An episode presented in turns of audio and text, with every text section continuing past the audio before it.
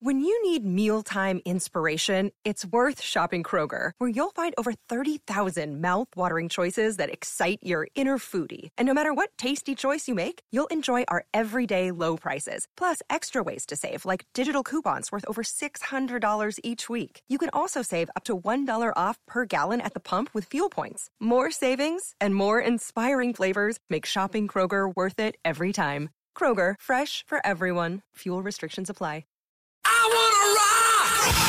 Bernie and Sid in the morning. on the Red Apple Podcast Network.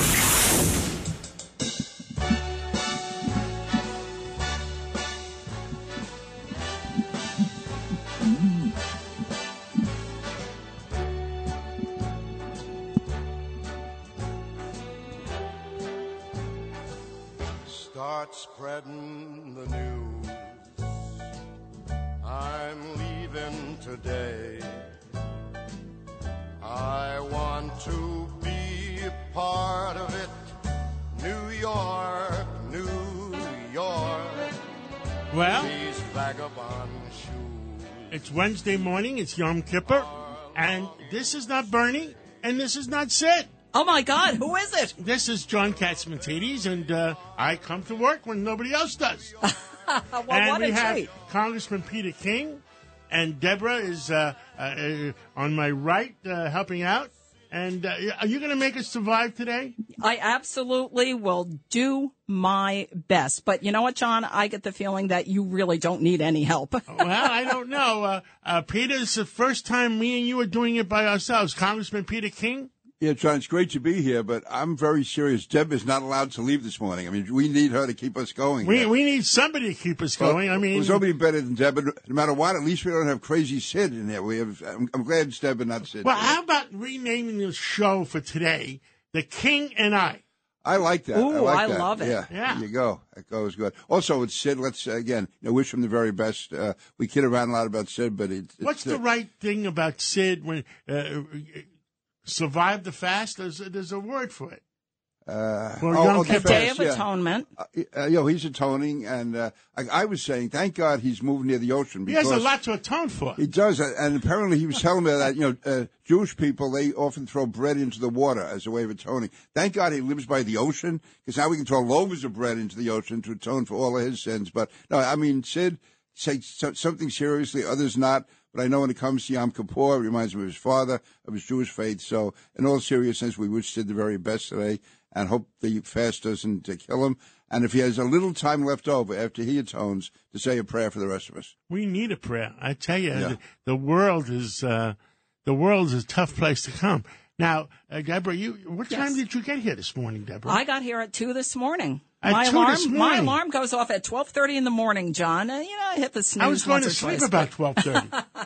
No, I'm used to this schedule now. I always love the early mornings. Yeah? Love it, love it. you and know, Morano. Yeah, you know, my mother said to me once, you know, successful people get everything done by 10 o'clock in the morning. They do. They make lists, as you know, and they've got their day done by the time the rest of the world gets to work and has her first cup of coffee. That's how successful people operate, right? They're ahead of everybody else. Now, last night was a big baseball night. Now, Peter King, you are the number one baseball fan I know. Yeah, and I am a big Mets fan, but I tell you, I was so happy last night for Aaron Judge. I mean, this is history. I mean, in the history of the American League, going back well over well over 100 years, no one has ever hit 62 home runs. And Aaron Judge did it, and he has class. He didn't use steroids. There was nothing hyped about this. He did it, and uh, you know, I, I've never met Aaron Judge. I met a lot of ball players, but not Aaron Judge. But everyone I know that knows him is that he's a just a class guy. Uh, his teammates love him and respect him. I mean, John, if I were hitting 62 home runs, I'd be impossible to live with. I'd be strutting around like Sid Rosenberg. But Aaron Judge, he acts like a regular guy, whether he's the 25th man on the team or the number one guy in all of baseball. He's just a regular guy, and uh, just the way he handles all this with such class and distinction. To me, it's great for baseball. Baseball needed this. And interesting, this year in New York, both the Mets and the Yankees have had phenomenal seasons. The Mets come in second, but they won 100 games. The Yankees won 100 games. Uh, Aaron Judge is going to lead the major leagues in home runs. Uh, uh, now, uh, Pete Alonso and the Mets is going to lead the major leagues, it looks like, in runs batted in, and Jeff McNeil in batting average. So you have these top players uh, in New York, And to me, uh, I I've sort of soured on the NFL and the NBA, uh, but baseball to me is still uh, you know the national pastime, and uh, I think it's, it's great for New York. I mean, it's hard. If you saw, I heard uh, Rich Lowry, who was often on uh, Sid show, uh, you know, uh, Bernie and Sid on Monday morning. He is such a fanatical baseball fan that when he's driving in his car, every time Aaron Judge got up, he had his phone out in the car to take a picture of the phone if that was the moment that Aaron Judge hit the home run. And when you saw all these people standing with phones, uh, not just in New York, but in Texas. I mean, Texas went nowhere this year in baseball. They went absolutely, they had a terrible record, and yet they had a sellout crowd last night just to see whether Aaron Judge could uh, make home run history. And uh, on a commercial note, apparently uh, the guy who caught the ball has already been offered $2 million. That's right. This guy's name is Chris Youmans, and he's actually a Dallas fan. And Mm-hmm. sitting right near him was another guy who tried to catch the ball and actually fell out of the stands. Did you see that? Oh my goodness. Well, he's okay, but he got ejected from the stadium. So this fellow who caught the ball, Chris Youmans, Right. he's actually the vice president of Fisher Investments. wow. So if he sells this ball, obviously, you know, they followed him, you know, from the stadium last night and they said, Hey, what are you going to do with the ball? And he said, I haven't had time to think about it yet. And Aaron Judge said after the game, he said, very classy statement, as you know, you alluded to. He's a very classy individual. He said he, that fan has every right to keep that ball. Now, I do think that things may have been a little bit different had Judge hit number 62 here in New York City. I think that the Yankees organization would have had the, security and their people all around this guy. But, uh, you know, it remains to be seen. I read this morning he's already been offered $2 million for the ball. It, I'm sure will, uh, he'll receive many, many more offers well beyond that. Maybe he'll keep it. Maybe he'll give it back to Judge. I'll have to wait and see what happens. Yeah, I mean, this is uh, again, it's a great moment for baseball, and uh, you know, you're often afraid that sometimes the guy who is in the spotlight, when you meet him, you find out he's a real jerk. But like, I've had the opportunity to meet Pete Alonso. I've been with him when the Mets visit uh, Walter Reed with the uh, uh, Wounded uh, Warriors, and Alonso is great. Uh, Jeff McNeil is great. All these guys, they really. Uh, it's all the guys I've seen, but then you do hear the stories of the guys who get involved in these late night fights or beating up their girlfriend or something. But so far, the ones in New York have been really solid people, which to me means a lot. Uh, also, if I could put in a plug, John, uh, a friend of mine, Doc Rock Pas- Dr. Rock Positano, you may know him. He's a leading. I heard about him. Yes, that, Dr. Positano. He's, he was the uh, uh, foot doctor for Joe DiMaggio, for the New York Jets, uh, Henry Kissinger, Rudy Giuliani, Donald Trump says all these celebrities. I got to know him through my sister. Anyway, he has a book out this week called Street Smarts. And I have one of the chapters in there. It's about people who grew up, and John, you would love this.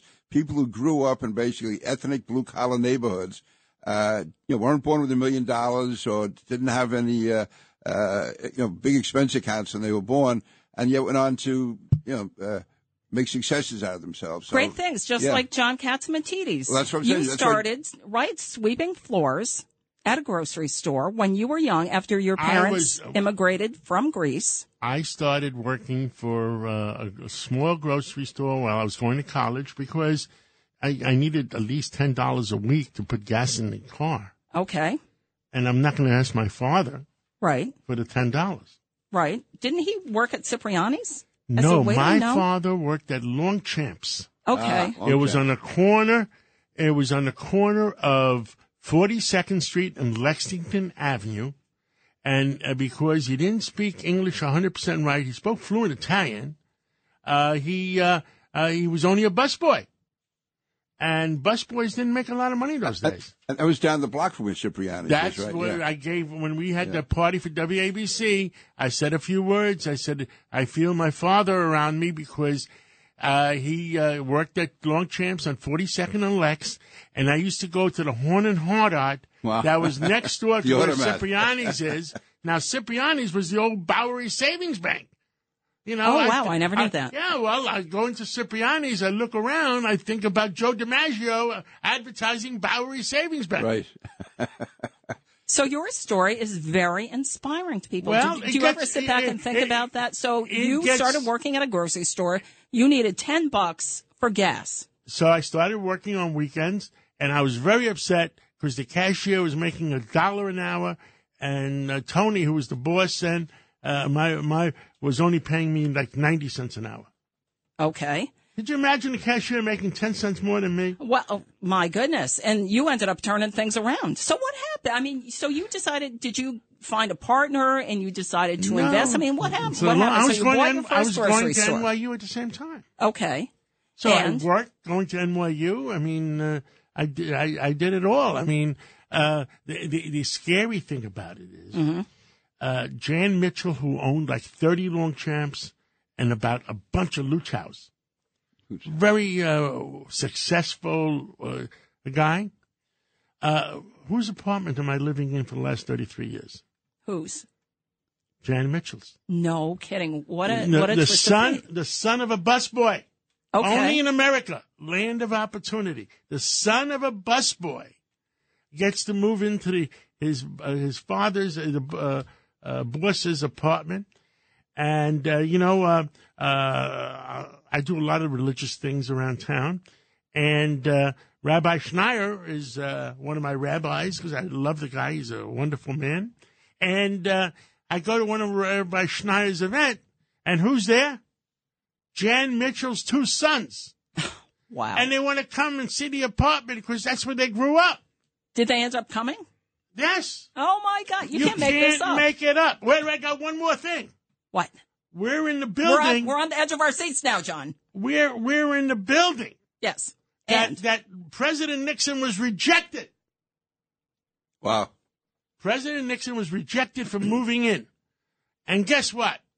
In that same building, the same apartment, uh, my daughter marries Christopher Nixon Cox, President Nixon's grandson, grandson, right? and he moves in.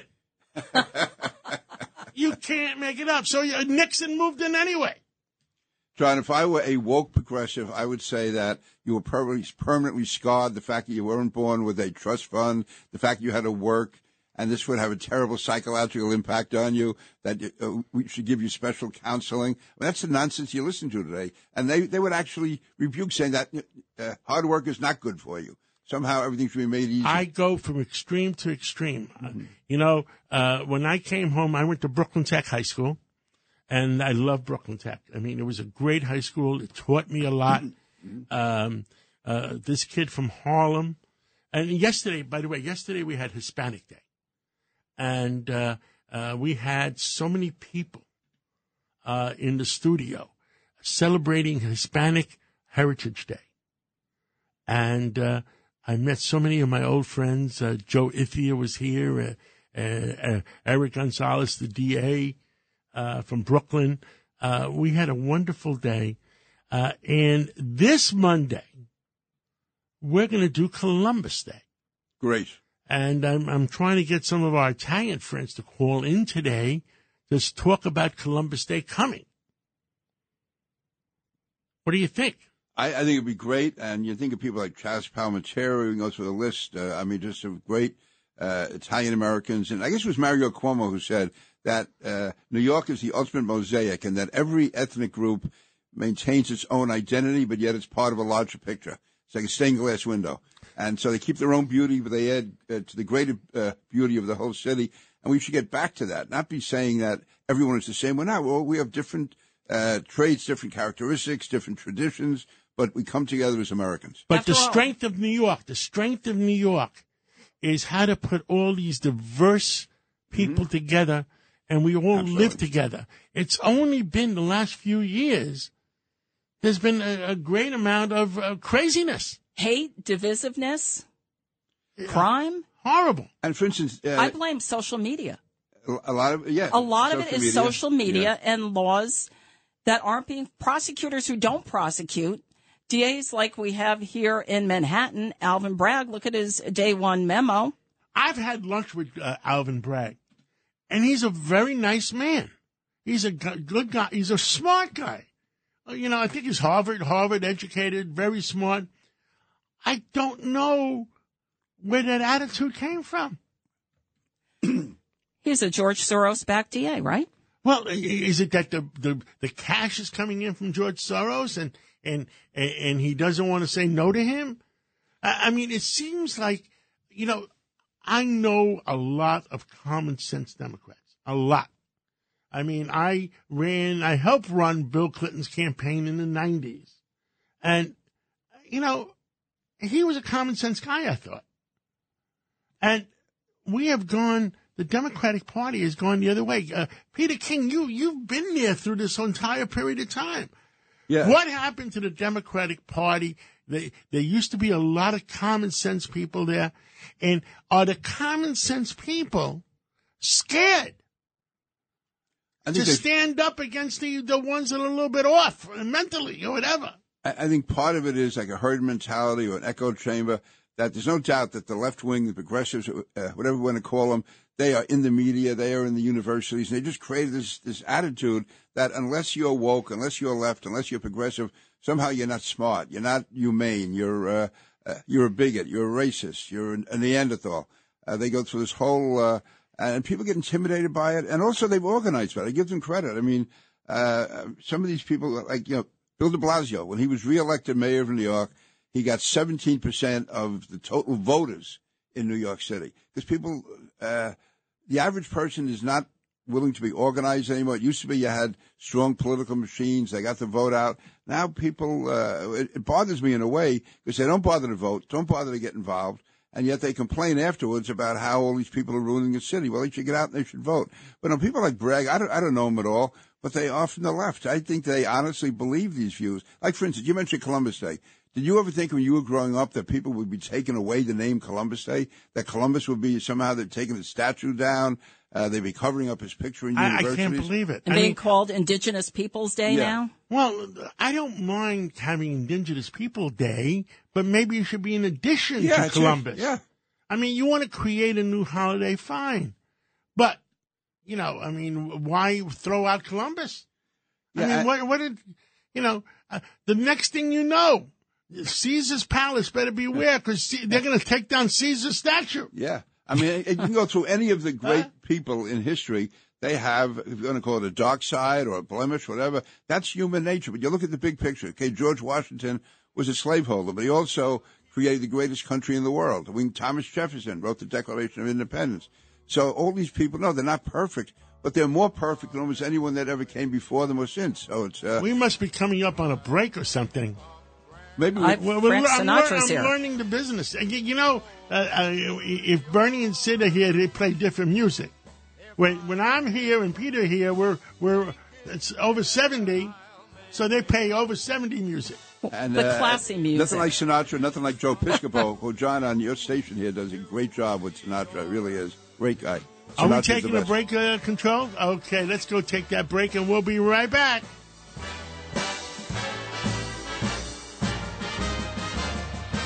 I've been hearing a lot about Lang Insurance. They sell luxury home insurance to high net worth individuals in all 50 states. Call Kevin Lang at Lang Insurance. Call 866 964 4434. He's an expert in reviewing your current coverage to save money, leaving you with your current insurance company or moving you to a less expensive one. Clients rave about his skills. You call, they quote, you save. That's 866 964 4434 or just visit langins.com. Hey, Bill O'Reilly here, and you are listening to Bernie and Sid. God help you. on the Red Apple Podcast Network.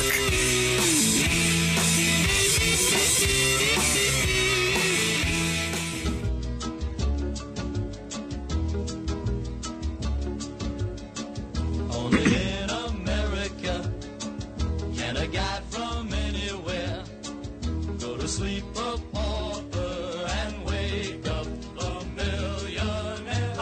Well, waking up a millionaire is not good enough anymore.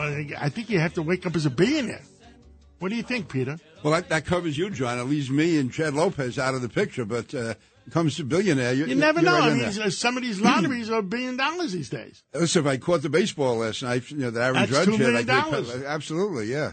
But uh, no, John, the only you're the only uh, billionaire that I'm fully aware of, and uh, that's why you own WABC and why you were doing Peter, great. Well, Peter, uh, they had uh, Frank Morano on the other side of midnight had a uh, a segment on there, and he says some people that would catch a ball like that, they would give it back to the player, give it back to the team, or get two million dollars. What would you do? Uh, I, I would go for the two million, but I tell you, you can understand why somebody would keep it. But I tell Aaron Judge told the guy to keep it. I mean, he uh, realized it makes common sense to do it. And uh, again, he's a baseball fan. Uh, but I do know when Roger Maris hit his 60th, the guy Sal Durante caught the ball and he brought it in to give it to Maris. And Maris said, "No, you keep it, make a few bucks for yourself." Wow, that was very nice. Yeah, I think Roger Maris never got the credit he deserved. He was playing in the shadow of Mickey Mantle, and uh, somehow people resented. Mickey Mantle had 54, Roger Maris had 61. Okay, here's the trivia question for all your old timers out there. How many home runs did it hit back to back, Mickey Mantle and Roger Maris? That would have been 105. No, 100 back to back. Oh, back. Oh, I don't know. Back to back. I thought. I, I- am not sure. I would say three times. I don't know. No, no, I thought it was about 13, 14 times. That would be an awful lot to go back to back. I remember they used to call it dial M for murder when it would be uh, Maris and Mantle back to back hitting. M- them. the M&M boys. you got it, Eminem. Yeah, The uh, M&M boys. You know- those were great days for the Yankees. By the way, I'm going to put Chad Lopez. He's sitting there smiling at us. He said, "Look at these two old guys talking about Roger Maris and Mickey this Mantle." is the old. wait, wait, no, you did- Peter. This is the old timers game. this is the old timers show. that is not true. I'm not saying that. What I what I was thinking is, John, your your first question was about if a millionaire or a billionaire, right? You Yes. wake up a millionaire or That was billionaire. the first question. There's there's one thing I think that's really important with that. If you wake up a millionaire or a billionaire, right? It's what you do with it, and do you continue to have that work ethic like you do? I'm not just doing it because you're sitting here, but the work ethic, because then you can take that million and billion and do the right thing with it and make it more. As far as the baseball, if I caught that baseball for the two million, I would keep it and hold on to it because it's going to be worth a lot more. Ah, okay. So later you would on. keep it I- yes. instead of cashing in. Yeah, instead of cashing in right away, I would hold on to it because I know it's going to be worth a lot But more. you would get all the credit for being a good baseball fan. Yeah, who- correct, And then when no one's looking five years from now. Okay. Okay. I should have known that. so that's what I'm thinking when I'm laughing about it. Peter. Okay. Okay. So you weren't laughing at me and John for No, being a bunch of old absolutely guys not. Nope. t- talking about the past. Nope. No, I, No way. I, I thought it was also good that Roger Maris' son was traveling with the team to congratulate Aaron Judge when, when he hit it. And also, Aaron Judge is, uh, again, it's the most ever in the history of the American League. But as far as I'm concerned, this is the real record because the other guys who hit more than that, Sammy Sosa and uh, Mark McGwire and Bonds, they were all filled with steroids. I mean, Aaron Judge did this clean. He did it the right way. And again, from all accounts, he's a, a good guy. And also, listen, I give him as a Met fan, I give Aaron Judge full credit, but also the Mets had a great season. They won 100 games. Uh, Pete Alonso is going to lead the major leagues in RBIs. Jeff McNeil right now is leading the major leagues in batting average, and the Mets are going to be in the playoffs. But uh, give Aaron Judge credit. Uh, but I don't know when there's ever been. I'm going back now, and I now Chad can really laugh at us.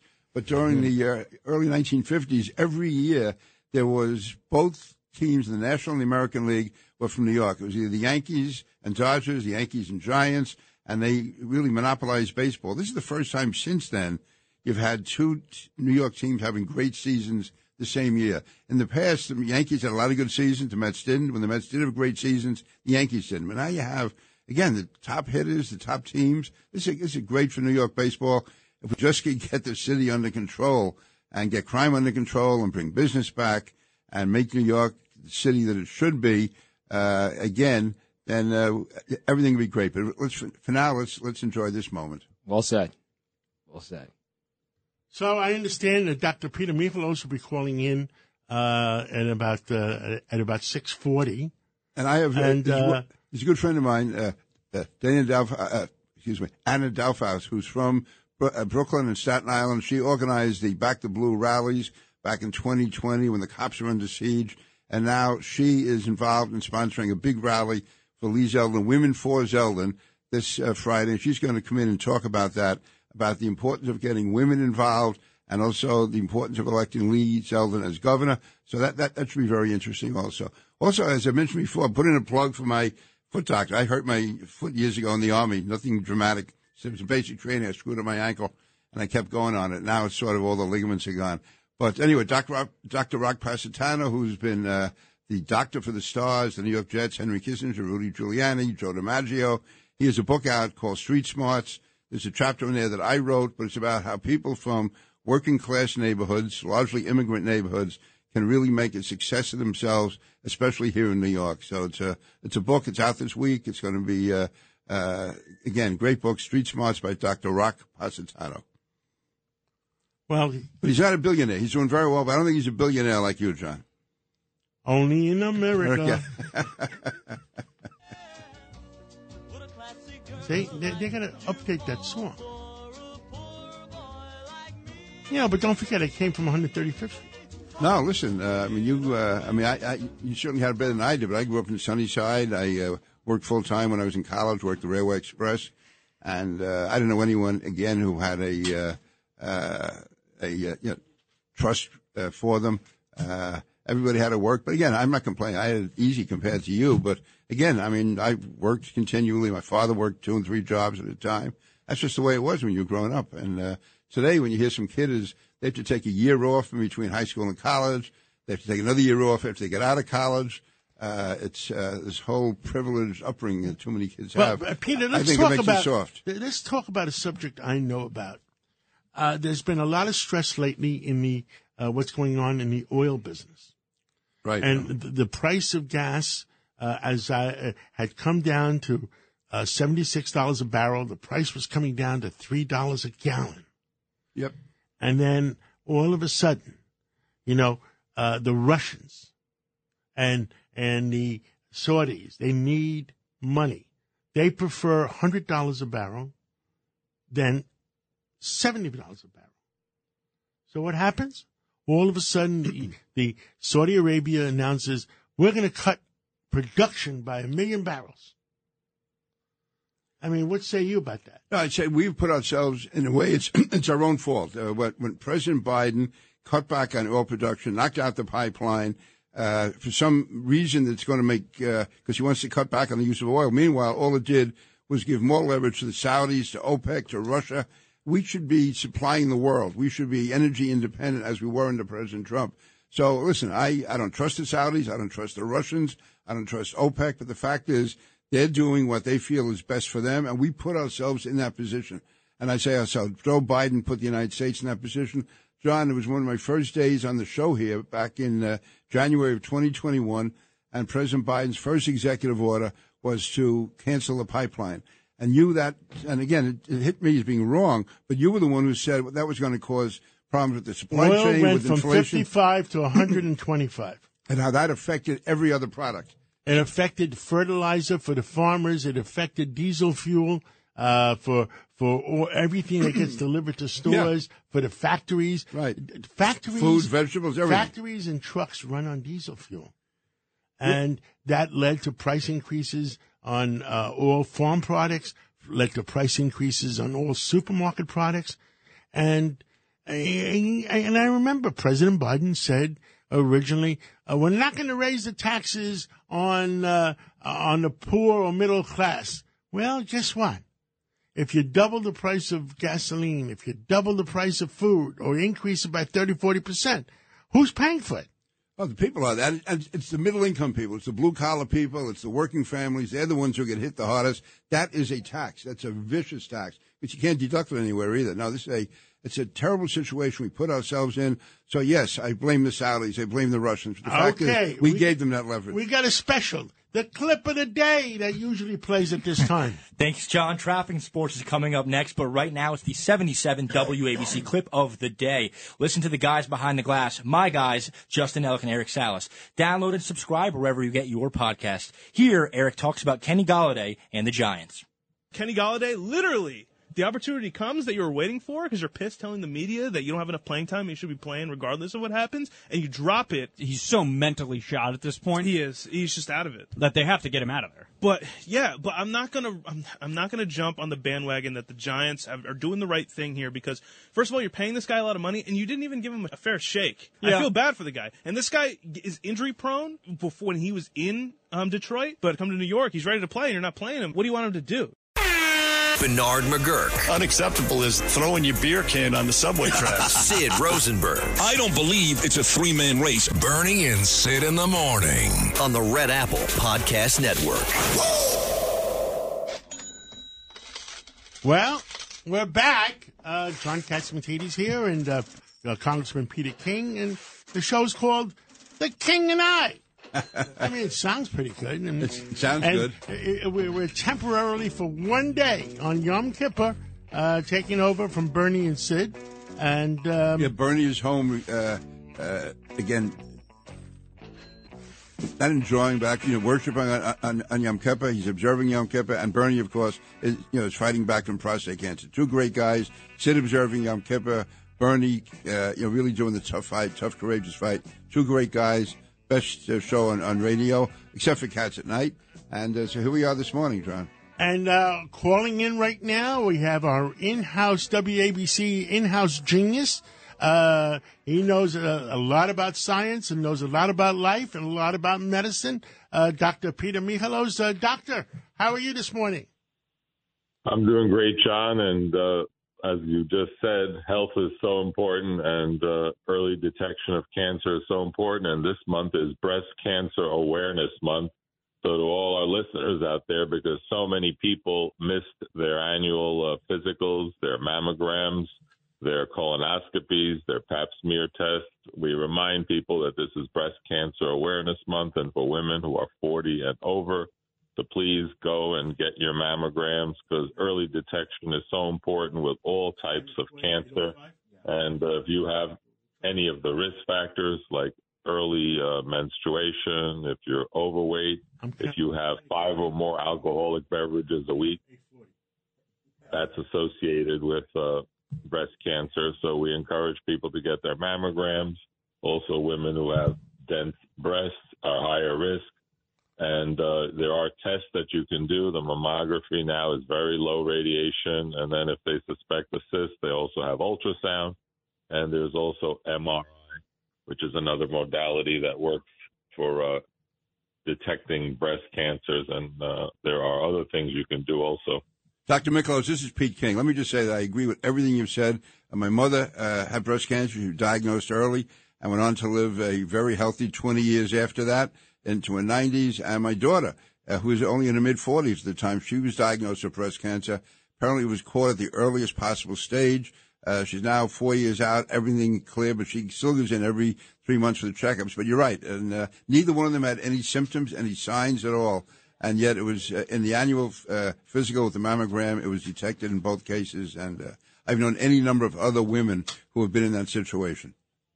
And absolutely, and there's even blood tests now, as we've talked about on WABC. There's the Galleri test by Grail, which is a blood test you can do, and it can spot 50 cancers in the earliest stages. I just heard about another case of someone who I recommended to go get the test, and they found out they had a non-Hodgkin's lymphoma, which would have never been picked up. They had no symptoms, but now they're going to get treatment and they'll get the help that they need. Another person who thought they were fine and found out they had a bladder cancer and they looked up into their bladder. They found a little tiny spot in the earliest stages, but it showed end up showing up on a uh, simple blood test. So it's amazing that these things exist, and uh, hopefully they'll get into the uh, regular doctors' offices. But early detection is so important, just like with prostate cancer.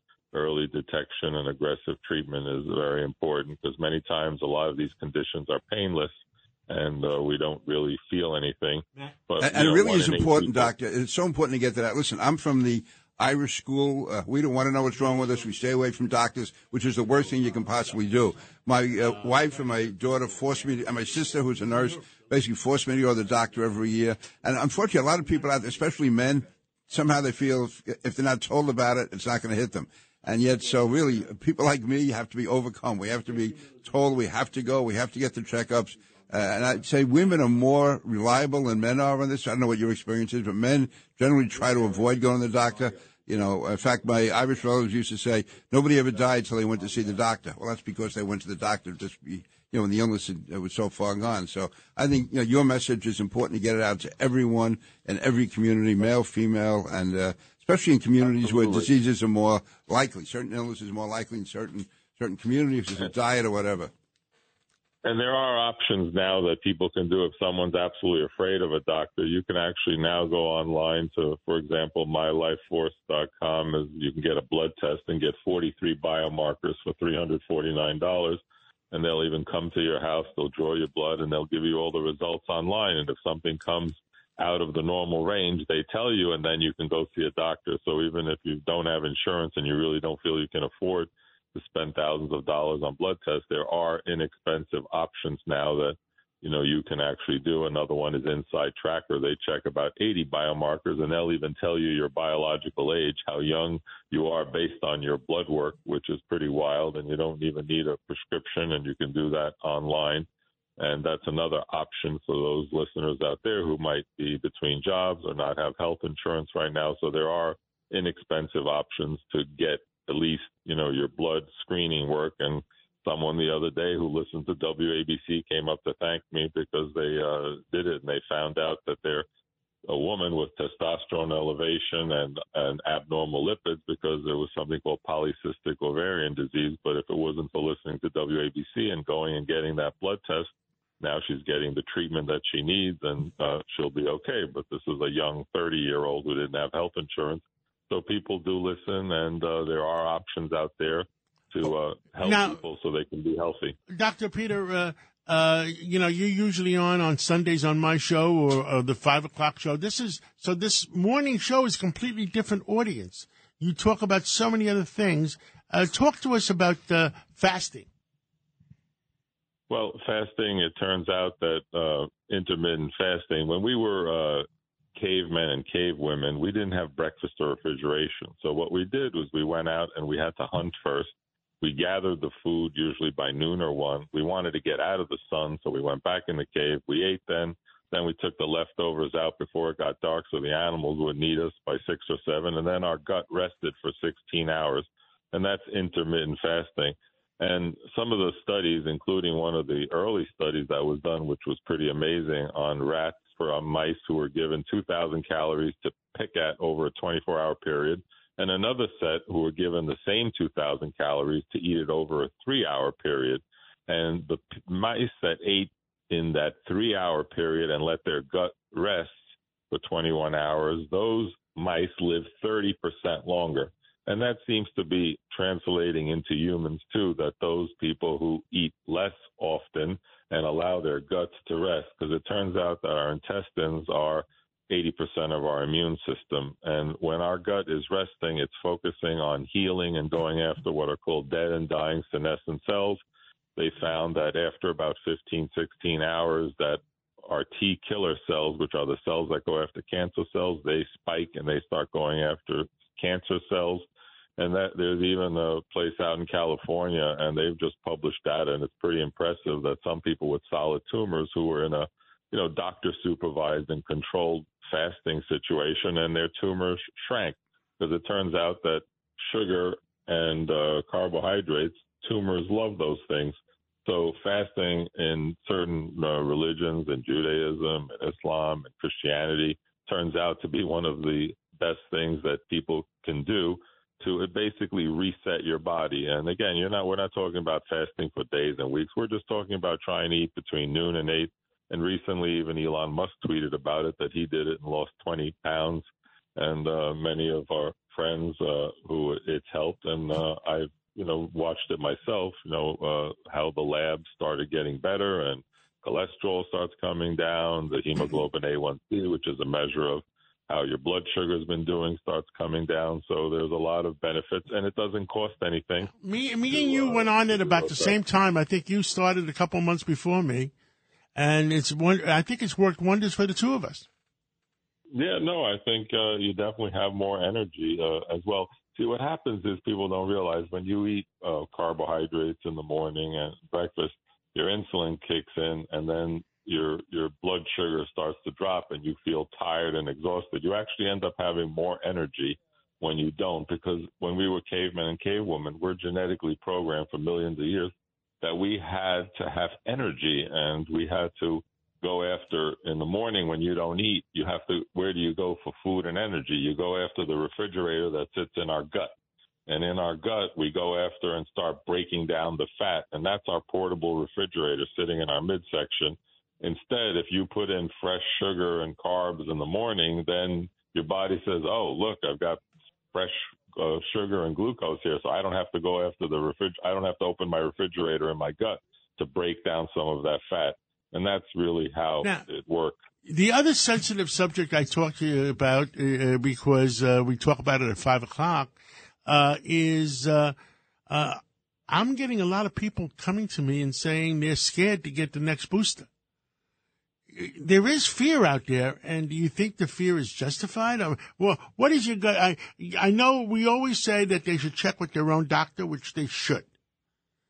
But yeah, people should, should, you know check with their own physician. Everybody's situation is different. For example, uh, a lot of patients, for example, who are immune compromised, when they get an injection, uh, let's say someone's on uh, anti-rejection drugs and they had a heart transplant, when they get the shot, they're not going to launch the same type of immune response to the vaccine. So there are other options. There's an IV called Evusheld. There's an IV called Beltemivir, which are ready-made antibodies. So your body doesn't have to launch an attack. So there are other options for certain high-risk people. In certain countries, they're analyzing the data. For example, in uh, some of the European countries, they're saying people 50 and under, they're not really recommending shot because it's a risk-benefit ratio. Every shot, even the flu shot, has potential side effects, but you really have to sit and talk to your doctor and discuss the risk uh, benefit ratio uh, if it's if it's right if it's right for you, and uh, you know especially with the the children, you know the data on the children now is coming out that you know is it is it really uh, going to help? Uh, you know, are, the compl- are the complications or potential side effects greater than the disease in a in a young kid. So these things are all being looked at and studied right now, and we're, we're, we need more data because the problem is, as we know, with the annual flu vaccine, they're not tested on humans. They just update it based on the strain that they think will be out. And the same thing with the new COVID booster. It wasn't tested on humans, and they admitted it. They tested it only on mice. And the human testing basically started with people getting it about two weeks ago on Tuesday with the new uh, bivalent uh, vaccine.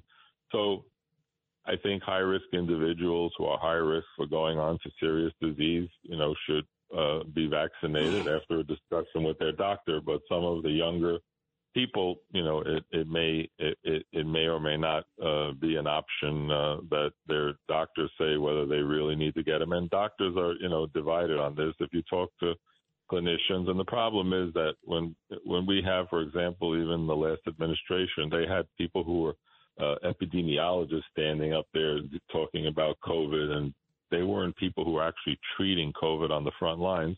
Just like people made fun of hydroxychloroquine, and now this big study done by Chadwick Prodromos, who looked at every study in the world, found yes, in those studies where people were already hospitalized, it was useless. But when they gave it the first few days, it did help block the cytokine storm and inflammation. But nobody's talking about that on the media. That just like Tamiflu. It doesn't work if you take it on day seven for a flu, but it works if you take it the first three days.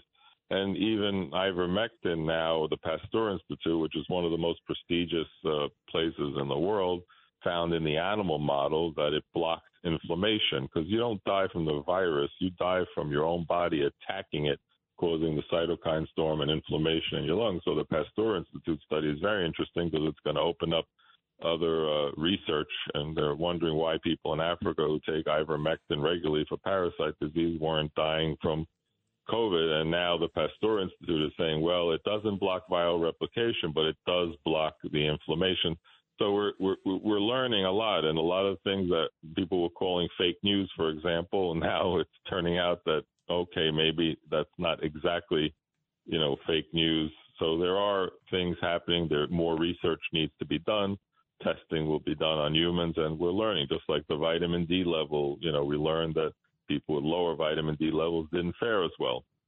Just like we learned the other day with the Nobel Prize winner that it turns out that there's actually a gene for how you're going to respond to COVID, and people who inherited something called the Neanderthal gene, and those Neanderthals are extinct extinct because it turns out that there's a gene on chromosome three that doesn't allow you to fight off infections. And so, so if you have a, a Neanderthal gene, what percentage of the have that, Europeans or, or the Asians have Neanderthal genes left? 16% of people from Europe have the Neanderthal gene that affects the immune system and the ability to fight off lung and respiratory infections. So, And so they- uh, those 16% are more susceptible to dying of COVID than anybody else. Absolutely, and also they found type O blood people were more resistant to getting COVID on another uh, chromosome. So all We have a- coming out. Dr. learning. Michalos, we'll have you on again. Thank you so much. We got a break coming up, and uh, thank you so much for keeping us informed. Let's go to that break. Bernard McGuirk. Bernard has been a friend of mine for so long, and Sid, you too. Sid Rosenberg. Not good, great. Bernie and Sid in the morning. I love you guys. I listen to you every morning and walk around the house laughing my butt off. On the Red Apple Podcast Network. See, we're back to the Bernie and Sid music. Uh, uh, n- no longer the old timers music. Yeah, who snuck that in? I mean, you, yeah, Sid's out of here today. We shouldn't have to play his music either. Well, we're back, and uh, you know, uh, WABC. Uh, we uh, at night we're in 36 states. We go all the way from uh, Florida all the way to Canada to Northern Europe. Uh, during the day, we have a few less states. We're in about four five states, six states, um, because of we're 50,000 watts clear channel, uh, and that's the way it works. When the sun goes down, and we're clear channel, we go from, uh, you know what Curtis says, from Davy Jones's locker in the Bahamas all the way up.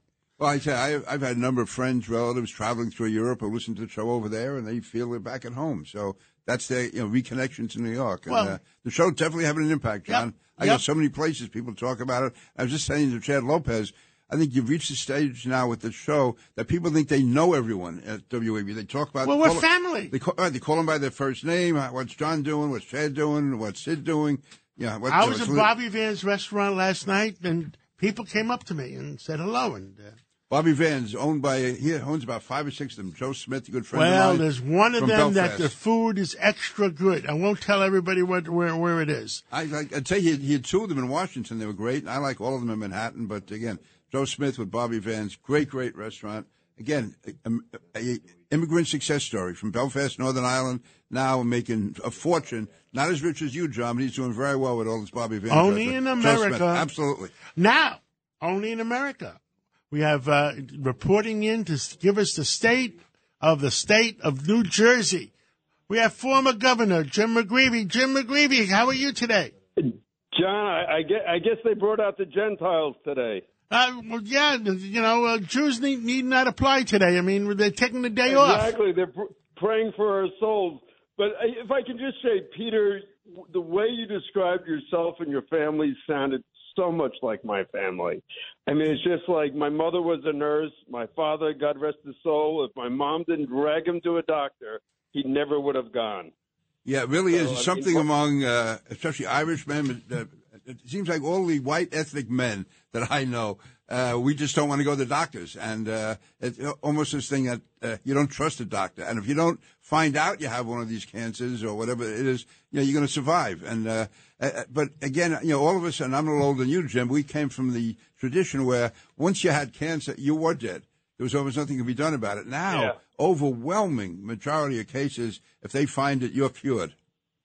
Yeah, and and my you know dad was a marine. He Yep. was a marine drill instructor. But mom had two bouts of breast cancer. My father had prostate. He had you know the radiation, and he lived for decades after. So you know, listening to the good doctor, and he he was a little bit over my head. But I mean, it was just.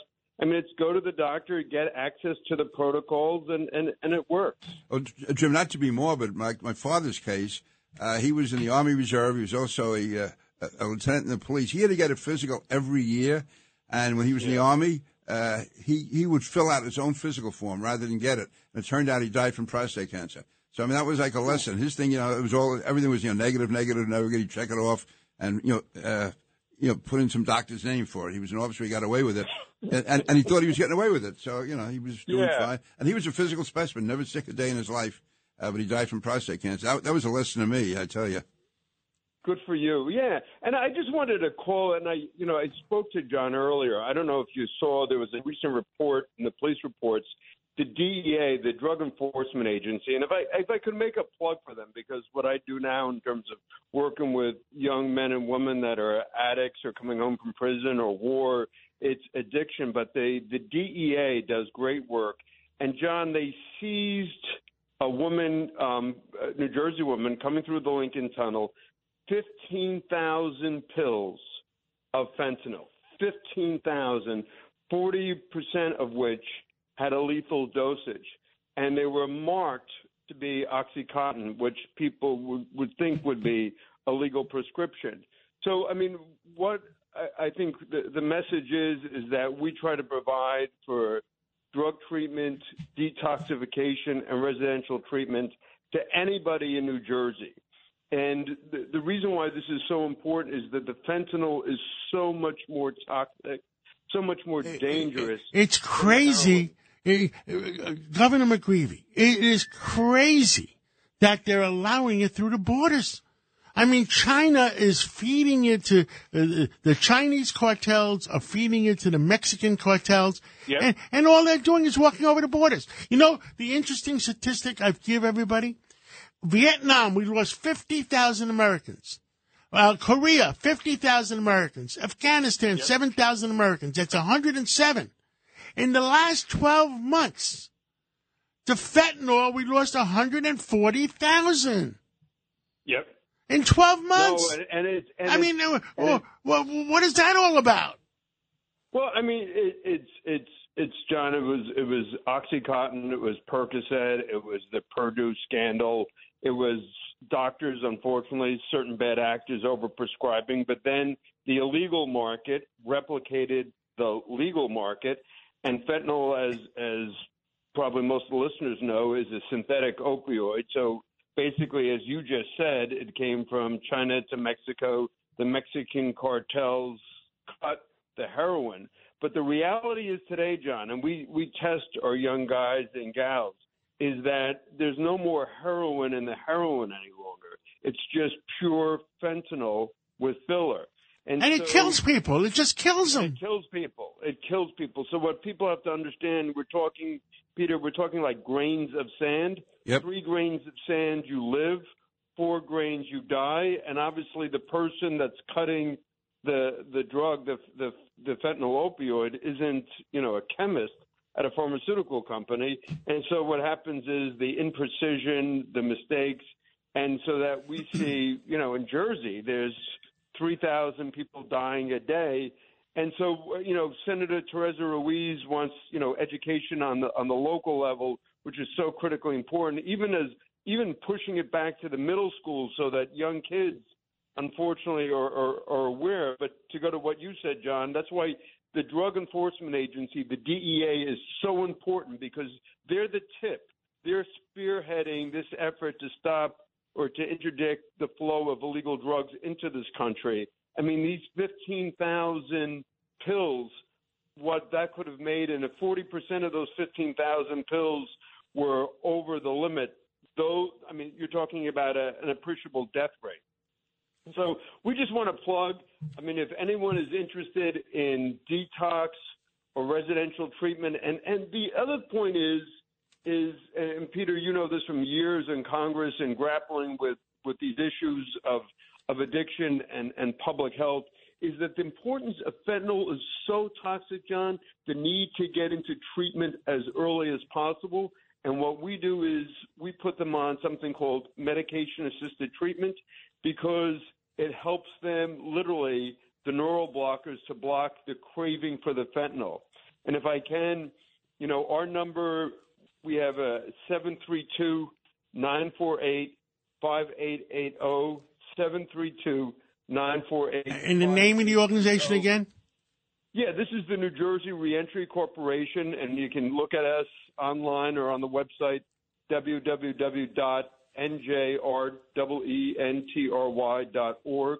But the point is, is in terms of addiction, when the DEA is stopping someone on the Lincoln Tunnel with 15,000 pills marked as OxyContin, 40% of which are of a dangerous level. This is what's flooding our streets. And so, respectfully, the young kids, in, like in high school, you know, I remember, you know, we, we took a swig of J- Jägermeister or whatever.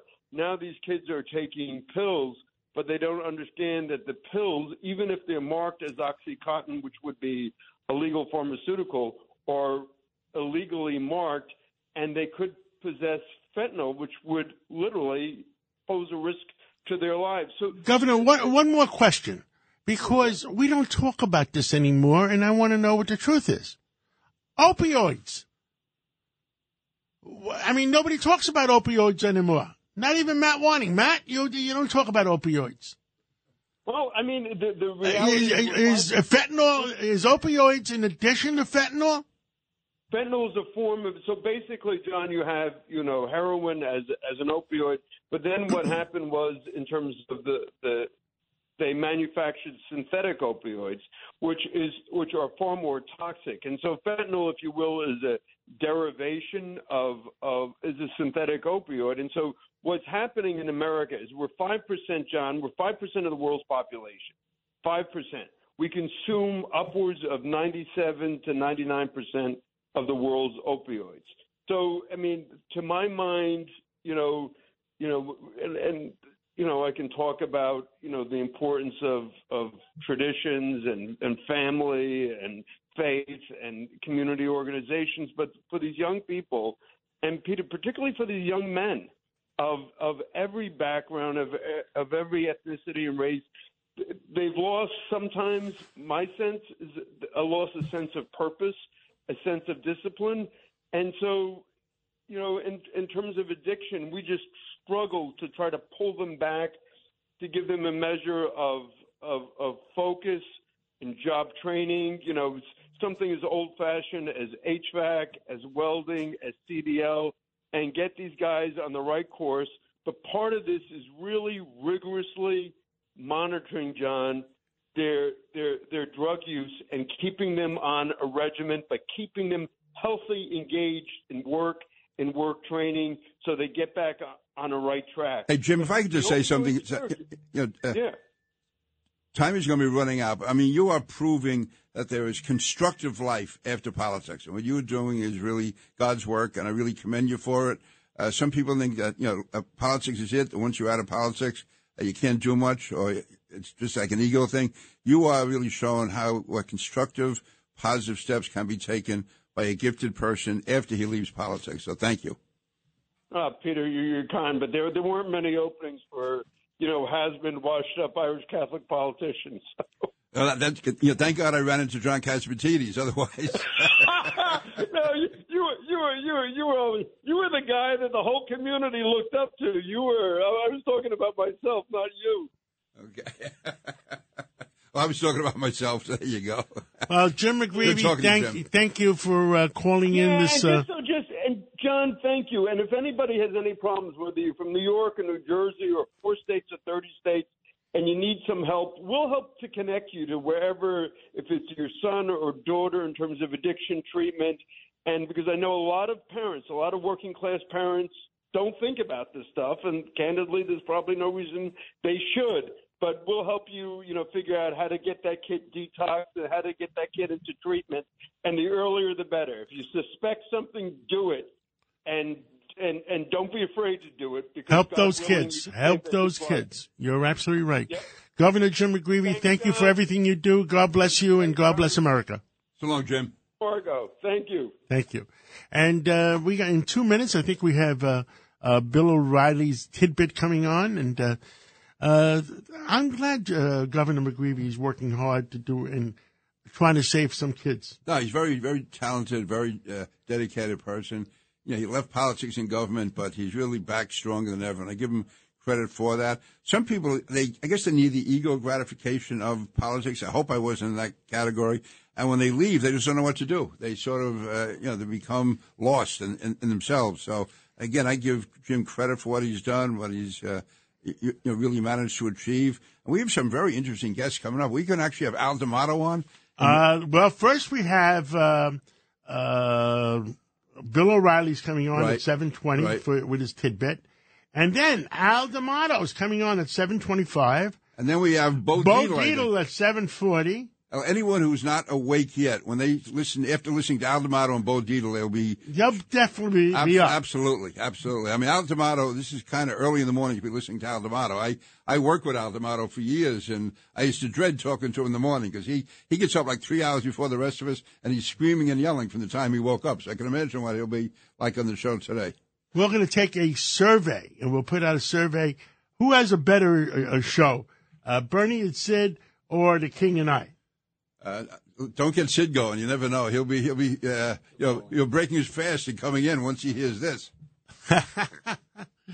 Um, I understand we got Bill O'Reilly coming up. We're doing it live! Hey, Bill O'Reilly here, and you are listening to Bernie and Sid. God help you. On the Red Apple Podcast Network.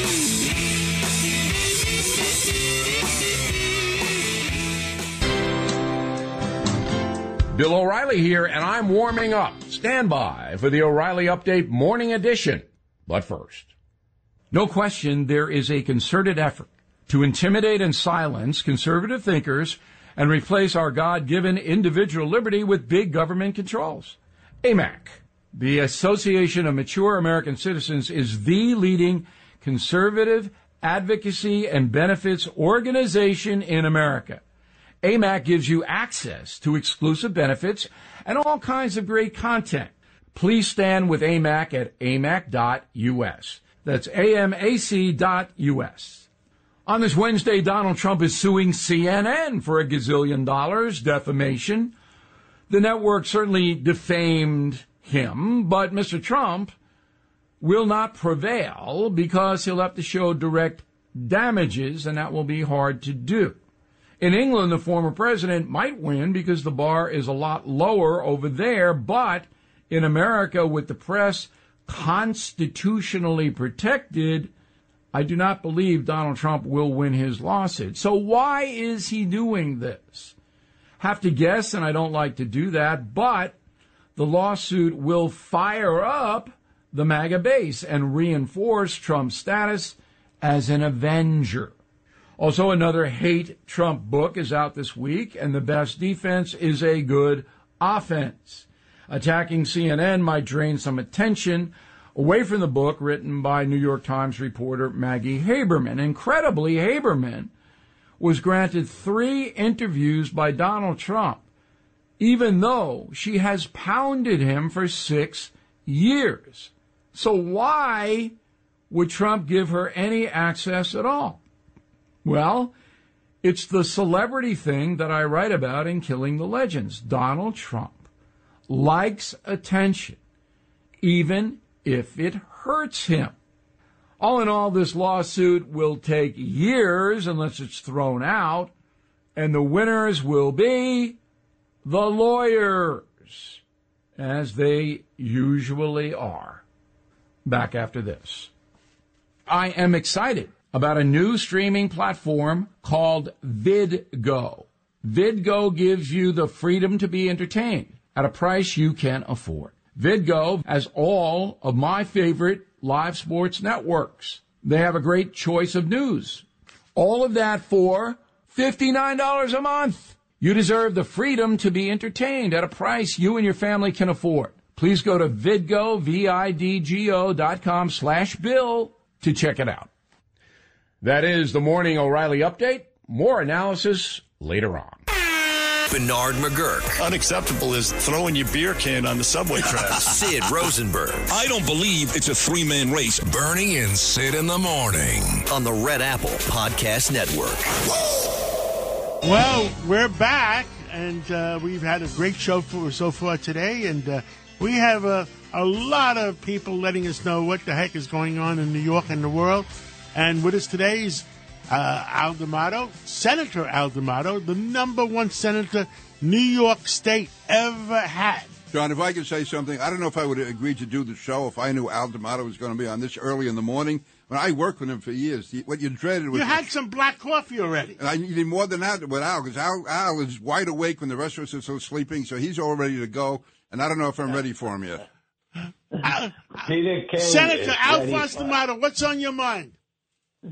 Oh, listen, I I uh, watched uh, Aaron Judge finally break the record number 62. I think that's fabulous. He had a great year.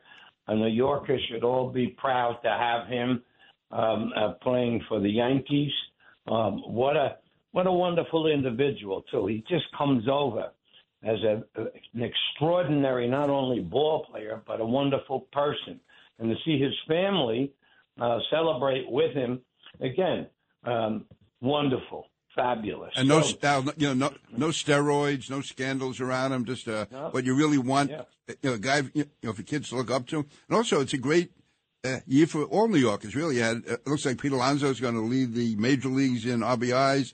Jeff McNeil in batting average, but Aaron Judge that stands above it all. What a what an achievement! Sixty-two home runs, my yeah, God. it was fabulous, fabulous, and to watch his family with him. Yep. And, and then, of course, the Maris boy, yep. who uh, was there and celebrated also. That's class. That is really class because he went to a number of those games, the Yep. last four or five games, and and traveled uh, with the parents and and with Judge's parents. So it was wonderful to see. Great for New York. I'm a little disappointed that the Mets didn't win uh, the league, but they they had a great. Yeah, they won hundred games. My God, yeah. So, but it's, let's so it's not going to be a Subway. Series. I'm No, it- disappointed. No, it can be. The Mets can still win out, but they have to. It's Yeah. going to be a little tougher. Can they still win out? Yeah, they can. Yeah, they they you know if they make it to the first round, then they play the Braves in the second round and go on. Al, I think you and I would agree because we're old enough to remember Roger Maris never got the credit he deserved. He was really a quiet, unsung guy, and uh, he had 61 homers, and somehow people they thought Mickey Mantle should be the one, and they took it out on Maris. But he was really a quiet, decent guy, and I think his son Yeah. is carrying forth that tradition. Maybe uh, Senator knows how many back-to-back homers do Mickey Mantle and Roger Maris have? back to back. Yeah, in other words, uh, uh, Mantle Twenty. hits a homer and then and then Maris hit it, or vice versa. I thought it was only three I- or four had- the most. Now that's. Uh, yeah, I, I I would wouldn't hazard a guess. Al, if I could steer you in a certain way, because you know uh, you do have anger, and I think really in this case it's serious. You just in the last week, you had that uh, EMS lieutenant who was stabbed to death. You had the uh, father visiting his son at Marist College being shot, and there's any number of others, but those two really stand out as indicative of what's happening in New York. Uh, how do we Yeah, how do we answer this? And let me let me tell you the stupidity of passing uh, these uh, gun laws that just make it more difficult um, for law-abiding citizens to get a gun to protect themselves, etc. That's not the problem. The people who register and have uh, gu- guns, uh, they're not the ones committing the crimes. But it's the people who who steal them, uh, who don't register. Um, it, it is the laws that permit this to go on. The the bail laws, uh, where you can't hold the person. We're a judge. We're the only state in the nation where a judge cannot hold the person because the judge views them as dangerous to the community. For God's sakes, change the law, you bunch of jackasses. Give the judges who would who would use that discretion to hold somebody instead of just having to release them. And so the bail reform has to be undertaken. Um, it is a tragedy, and this business is saying um, if you own the gun and you legally own it, you can't go to X place or Y place, etc. What do you think the criminals pay any attention to that?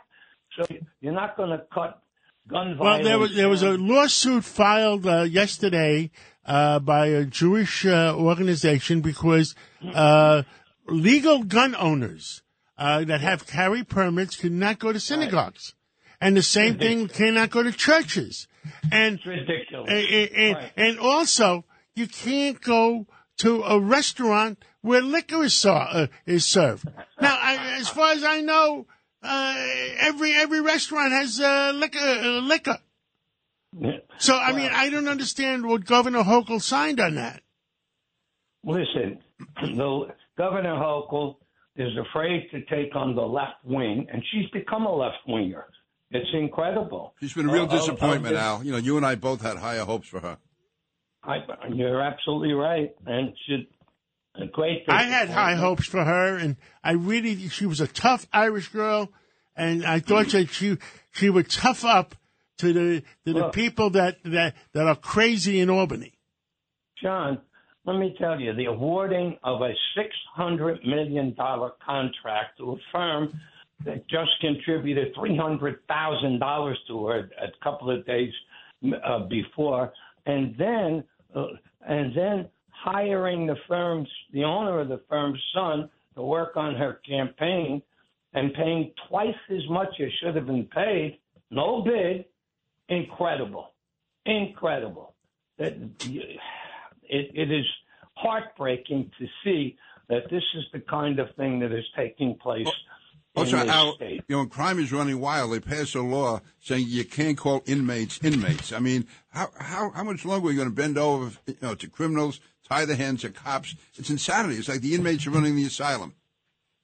Well, uh, uh, I think we have a, a, a bunch of left wingers who want to tell people what to do um, and and run our lives. And and whose are the lives? They're, they're running the lives of law-abiding citizens. They're making rules for them, and they're letting the criminals out uh, uh, to run wild. And then they wonder why this is taking place. So you can pass all the laws you want, restricting uh, people who own guns, who, who, who are registered gun owners, from going into different places, and the crime is going to continue to soar because your jackasses who pass these laws don't don't realize that the criminals don't register their guns. So all you're doing is keeping law-abiding citizens to be able to protect themselves. So, uh, so if we advertise, if we advertise that nobody, uh, uh, none of the parishioners have guns, uh, then uh, the the criminals are going to come. Well, the criminals can operate with more impunity because nobody's permitted in a church to have a gun uh, as it relates to the law that you just spoke about. Imagine. So, um, uh, law abiding citizens can't carry a weapon to protect themselves, but criminals who don't care about it are the only ones who will have the guns. So, and then. And they don't go to jail. And, and then we can't even hold them when we arrest them because you don't get the judges the authority that they should have, and and and because you you have these bail laws uh, which don't hold dangerous people, which allow them Crazy. to go, and you Crazy. don't. Senator D'Amato, we got one minute left. What's what got you riled up today? Everything gets Al riled up. Well, I tell you what, when you see the kind of drugs that are being brought over the border and killing uh, over a hundred thousand youngsters a year, the fentanyl that comes from China and is brought over uh, by the Mexican drug cartel, and I, I say, close the damn border, close it. And you don't allow people in here until you you set up a procedure whereby they can be screened legally, etc. And you don't have a rush of 200,000 plus, uh, 2 million plus people a year uh, coming to the borders, overwhelming communities, making believe and hiding, hiding uh, for a year and a half the secret flights that they had coming into New York and to other places up in Westchester, etc., and, and creating a burden uh, for the local communities and taxpayers. Senator D'Amato, thank you for everything you've done for uh, New York, uh, our country, the world. God bless you, and, and you continue to speak out at the age of 85. I was there at your birthday party. And you got more energy at 85 than you did at 75. Al proves that only the good die young. Uh, thank you so much. And uh, uh, we're going to take a break right now. We're going to go to Phil. Traffic and sports coming up next, but right now it's the 77 WABC clip of the day. Listen to Guys Behind the Glass with my guys, Justin, Eric, Justin Ellick and Eric Salas. Download and subscribe wherever you get your podcasts. Here, Eric and Justin talk about Mr. 62, Aaron Judge. I actually like the Giants as a National League team. Like if I had to choose I mean, like the, a Yankees, National the League Yankees. Are you watching the Yankees? If Judge is not on this team, on a different team. I would have to as a fan. If he's on the Mets, Do you bother watching? Not when they play the Mets, I'll tell you that much. I, I don't think I would watch if he was on the Mets. I, I can't. You wouldn't can't watch one it. Yankee game all season. No. You would boycott the Yankees for a whole year. I've had my fair share of boycotts. You went on a hunger strike once. I did. You could question my fandom, but listen, there's some years Yankees were basura trash. They were. Okay, so I left, I came back. We're doing great. I think I'm the good luck charm. If you want to be. Bernard McGuirk. Bernard has been a friend of mine for so long, and Sid, you too. Sid Rosenberg. Not good, great. Bernie and Sid in the morning I love you guys. I listen to you every morning and walk around the house laughing my butt off. on the Red Apple Podcast Network. Well, we're back. This is John Catsimatidis and P- Congressman Peter King, otherwise known as the King and I. And uh, our ratings are surpassing Bernie and Sid's. Well, you, you never know. I mean, And if, if Sid hears that, he's going to break it fast and be in here. And uh, so, uh, that- but they are two giants in the field, and our prayers go for Bernie, and hopefully Sid's praying for all of us today while he's fasting. Absolutely. And on the line with us, uh, we have uh, the infamous, the infamous Bo Dietl. Bo, are you are you back?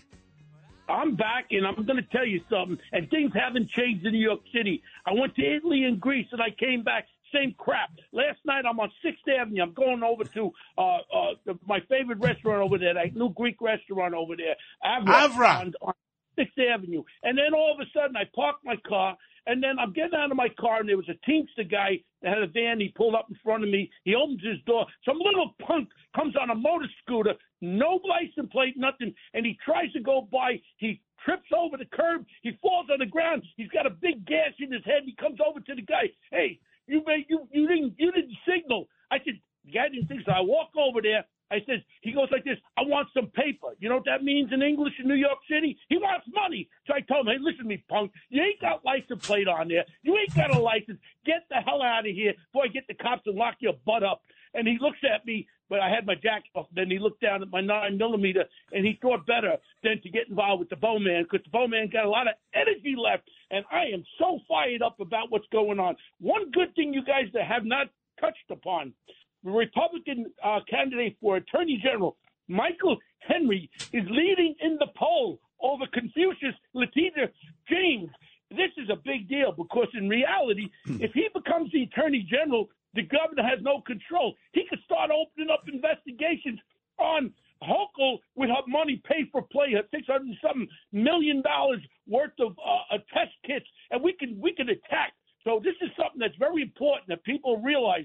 We're going in the toilet bowl, and if every Democrat, Independent, and Republican don't get their butts out there and vote for the candidates that are going to save us, we're going deeper and deeper. I watched the video yesterday. I was on with Eric Bolling on that Newsmax. I watched the video. A little skinny punk kid in Times Square. They were trying to lock up two cops, four cops, and they couldn't lock them up because they can't get on top of them under these laws. So of the poor cops out there are not able to do their job because they have no support. I'm I'm crazed about this. I'm really crazed. Hey, and all the hardworking people that go on the subway. Then you get this fool, Tiffany Caban, a fool. She's a city council person, and she goes, "Subway crime is over, overblown." She didn't see those five fat people in green uh, get-ups robbing those two young girls, two 19-year-old girls on the subway, punching the hell out of them and robbing them. Peter, can All you get a word in Yeah, edgewise? yeah, Bo, I was going to say, listen, everything you're saying, I agree with completely. But to me, the two cases, every murder is horrible, every assault is horrible. But the fact that in the last week we saw that uh, EMS lieutenant, the female, being stabbed to death, and then we saw a father visiting his son at Marist College being shot. I mean, that those two really, to me, uh, stand out. I, hopefully, they're hitting home with people in New York to realize how bad it's gotten. You know, when you were out in the street, and when Rudy was the mayor and Bloomberg was the mayor, the city was under control. Now, this is a disgrace, an absolute disgrace. Oh, and I know, and you know, you had a post editorial I read there about these super perps. The one guy was arrested 103 times. He was arrested 16 times this year, and he's walking around the streets. I mean, where, you know what it is? I tell my Democratic liberal friends, I played golf with a lawyer, real liberal guy, and I we started playing. We're out in Symphonic. We played golf. But at the beginning of the golf game, I said, listen, you want to be left wing, you want to support the criminals. What about the victims? What about if your daughter, your 21 year old daughter, was viciously beaten and raped, God forbid, would you still be supporting the, the policies of these left wing liberal pieces of garbage? I mean, he looked at me at the end of the game. We were having a couple of beers, and he goes, "You know what, Bo? I think you convinced me. Well, I, we should be convincing everybody because we're going into the toilet. Well, Bo, how you does it look? Snaggletooth- Bo, Bo, you how- got Snaggletooth Hochul there. Uh, Empress Ming, remember him, Peter? Empress Ming. Yes, I do. Ming, Ming the Merciless. Listen, how does it look right, for Lee but he had a wife Lee, with the high eyebrows. Lee, if we're going to make changes, we got to elect Lee Zeldin. How does it look? You know, you're you're the guy out in the street. What does it look like for Lee? I talk I talk to Lee all the time. I wanted to march with him in the Columbus Day Parade, but I'm going to be filming that Godfather Harlem stuff, so I'm not going to be able to march in a parade. Look at Lee Zeldin is our guy. Is he? If they have a personality like John or uh, you, Peter, or Bo, no, but he gets the job done, and he's a very honorable guy. He's a family-loving guy. I told him he's got to separate from these stupid commercials because all they do is try to scare people. Oh, he's going to take abortions away. He's not going to do anything. I told him. I said you got to be out there shutting down this nonsense because the West Side and all my Jewish friends, God bless them on uh, Yom Kippur today, uh, but all my Jewish liberal left wingers, oh, I can't vote for Lee Zeldin. He's a Nazi. Everybody loves to call a person who's a Republican a Nazi. You know what? It's so ridiculous. My my grandson's on Broadway, Jackson Kane in Leopoldstadt. He's on Broadway. He's just I'm going there Thursday night. He's in this show about the Holocaust, about what Bo, happened. Bo, how old is he? Is he the He's six year old?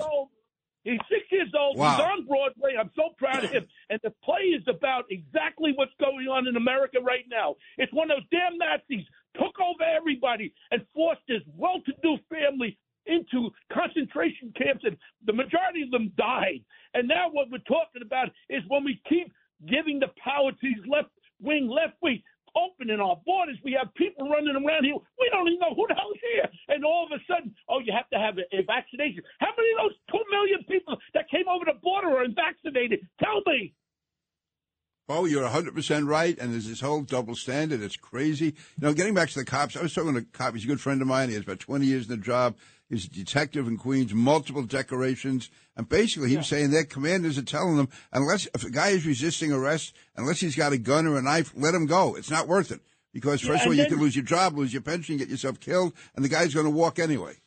Hey, John, are you there? I'm here. I'm listening. I'm listening.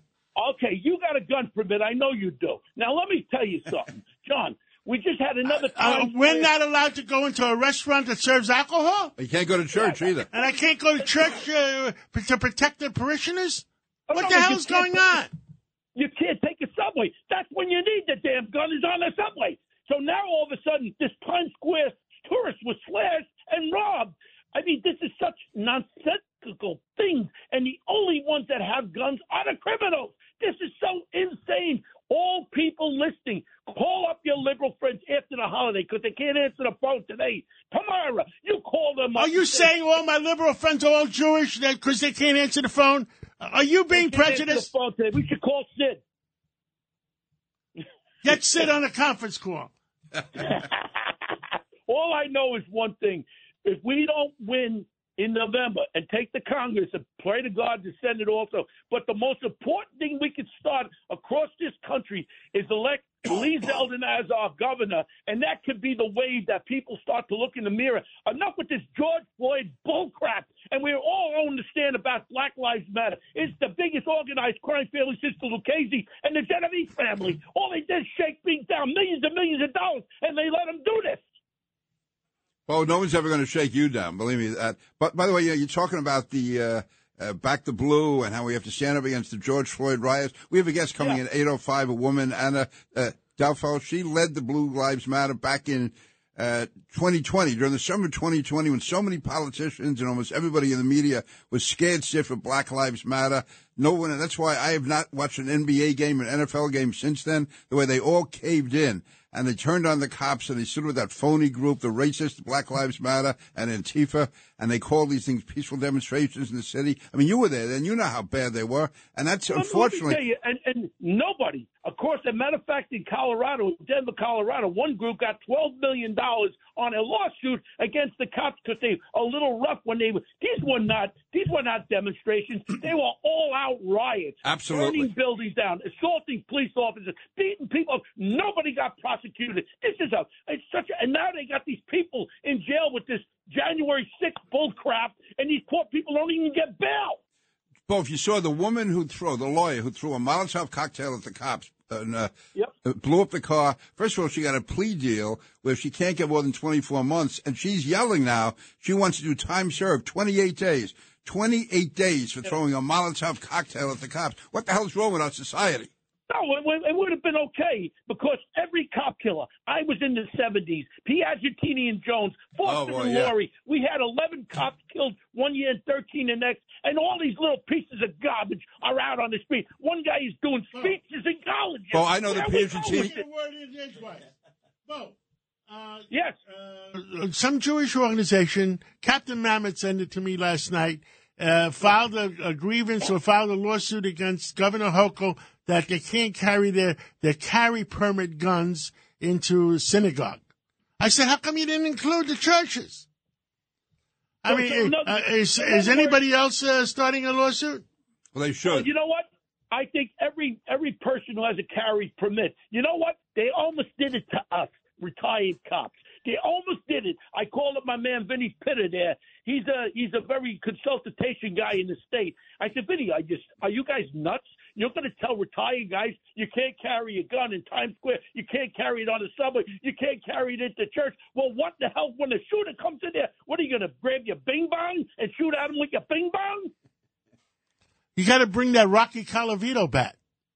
Yeah, well, you know what? I got one of those in my trunk too. But I'm going to tell you something. That was the epitome. Every one of these motor scooters, no license plates, 50 miles an hour, they're going down the street. Cops are not doing anything because they're told do not stop them, do not make an action because it's only going to turn into a bad thing. I feel horrible for these cops. And if you look at this, at some of these cops there, they look like they're in more fear than anything because they have no backing. They got no backing, and it's horrible. All I know is that I, I, I love New York City more than anything in the world. My kids live there. I am so scared. My sons travel the subway. My daughter, my grandson.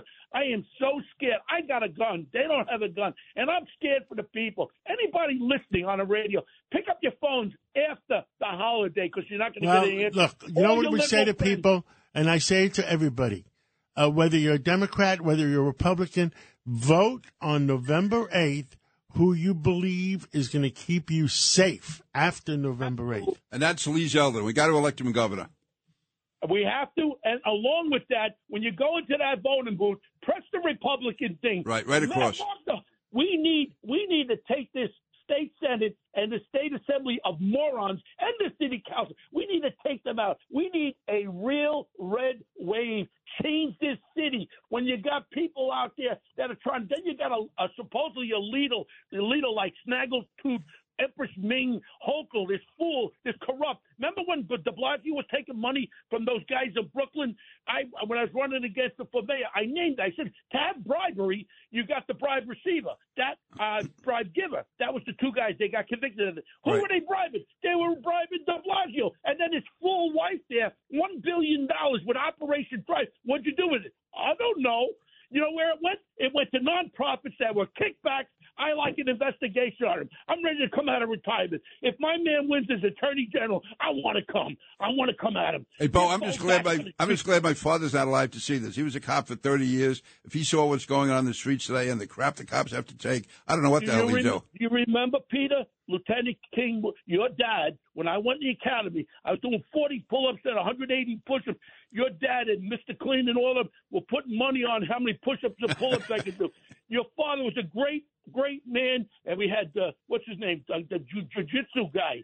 Uh, what was his name, Peter? Oh, oh God, uh, uh, Jimmy Smith was Mr. Clean. The other guy was uh, Gote. Was it Gote? Gote, Yeah. Al Gote. Yeah. And they used to put money on how many pull-ups and push-ups I could do because I just came out of high school and we were national champions on the physical fitness team, four hours a day. It was like it was like popcorn. But you know what? And I depended on that physical strength.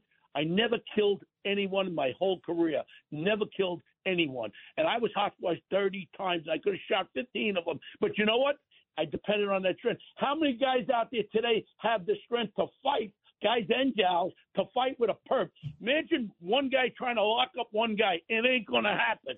That's it. Even if you can fight, what the hell can you do? You can't hold. You can't put your knee in his back. You can't hurt him. You got to be nice to the guy. You got to apologize to him. That's And crazy. one, one more thing before we go, John. This is very important. He knows when the break is coming up. He knows his overtime already. Go ahead, Okay, Bo. One more important thing. Five trillion dollars, John, in this phony COVID things. When this thing came out with the PPPs, I found out, with all respect, John, billionaires were getting money. We're getting money with the PPP. I didn't get any. I didn't get any. I'm the only billionaire that didn't get any. Six hundred. I have six, at least six hundred African American guys that work for my security guards. They kept me in business. Without that PP money, I would have been bankrupt. They kept me in business. That's what it was supposed to be for. Not these rich uh, real estate landlords that took PPP money. And on top of it, I guarantee you, half of that five Thank you. We're out of time, and we're going to take a break. And when we come back, uh, we have a great show between eight and nine. Uh, we have uh, Lydia's coming on, and and maybe even Brian Kilmeade, and uh, maybe even Rudy. We're doing live. Hey, Bill O'Reilly here, and you are listening to Bernie and Sid. God help you.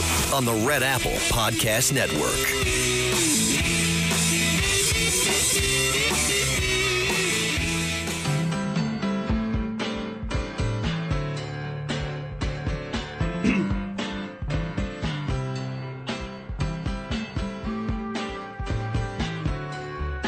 We get this music from? I thought we were going to have uh, Fly Me to the Moon or something that could wake me up in the morning. I, I, I think Bo Dietl and Al D'Amato woke both of us. up. Oh my God, that woke us up. Oh my God. Uh, I understand we have a, a friend of yours on there. Yeah, actually, he's a good friend of mine, Anna Dalfos. I first met her during the summer of 2020 when there were riots all over the country against the police, against the cops, led by Black Lives Matter, Antifa, and the media, and everyone was falling into line. Politicians were hiding. And Anna, she staged rallies. She had one at Eisenhower Park. It was gigantic. She stood for the cops. She went around from precinct to precinct, holding, uh, again, meeting with the cops, encouraging them on. Now, now this Friday, she and uh, uh, Councilwoman Inna Vernikov are sponsoring and ho- putting together a rally for Lee Zeldin on Friday morning, Moms for Zeldin. So I'm only speaking a lot now because once Anna starts talking, I'm not going to get a word in. Anna, welcome to the show. Uh, are you making pre-assumptions about us Italian women again, Congressman? Well, with Columbus Day coming up, I got to watch what I say. Good morning. Thank you for having me on. Um, yeah, so Friday, what we're doing is uh, Councilwoman Inna Vernikov has always been uh, a big advocate on education in New York City, and that's how I had initially met her. So, uh, obviously, with the election coming up and Zeldin needing to get elected desperately to somewhat get us back on track in, in New York State and New York City, we are having a town hall where we are opening up questions to him about education so people can really see where he stands because as of right now, Hochul's stance on education and how she wants to approach things is going to basically put uh, uh, put us in the grave as far as education and creating the future leaders of this country. It's just not going to happen. In the greatest city of New, uh, in the greatest city of the world, if we're not producing people that are going to be able to lead the future, then we're in trouble. Listen, the, ci- the city, the state is collapsing. Uh, and again, you're in, touch with grassroots. You deal with community organizations.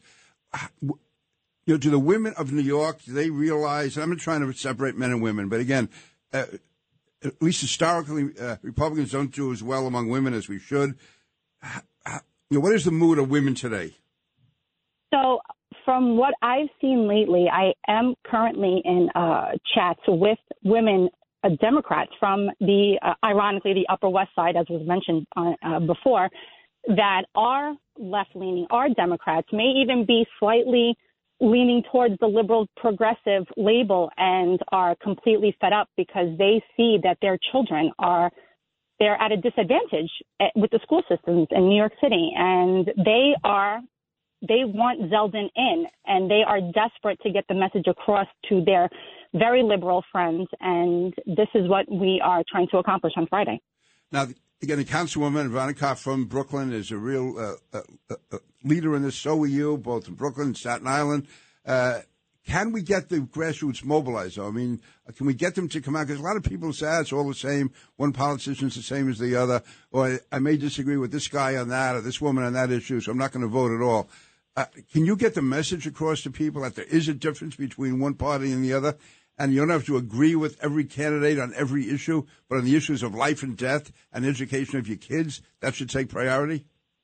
Well, that's, you know, thankfully, as adults, most of us can still have conversation and communicate, and that's the whole point to, you know, getting things accomplished. You can't accomplish things without communication. So we have been in communication with so many moms from very different walks of life, you know, from from Staten Island moms to Brooklyn moms to Upper West Side moms to, you know, moms across the city. And uh, it seems to me the reception is that a lot of people are desperate enough to vote across the party line come over to the Republican side and put Lee in because the, the New York City public school system should be the greatest in the world. We have access to everything here, and we have some of the best trained teachers. The problem is the way the system is set up is we're not allowing the teachers to teach with all the implementation of CRT and all these lessons that want to be forced down the, the throats of the children as far as sex and identity and gender.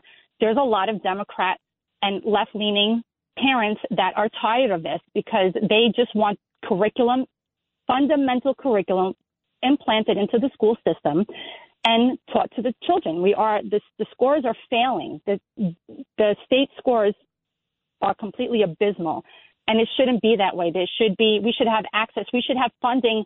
There's funding, but where is it going? Nobody knows. To, to implement extra, you know, music, art, uh, all these classes that can supplement students into making them great, and yet we are focusing on removing curriculum and impl- implementing CRT and, and all these wild ideas that is not going to benefit any student. You know, uh, going back two years now, ago. I mean, the Oh, go ahead, kids, the kids. Uh, why is it the, the Catholic schools are teaching the kids uh, and uh, at like less than ten thousand dollars per student, and ninety eight percent of them go to college, and our public school kids were spending twenty five thousand per student. I actually think it's I think it's more than that. I think it's Twenty-seven almost- thousand, maybe.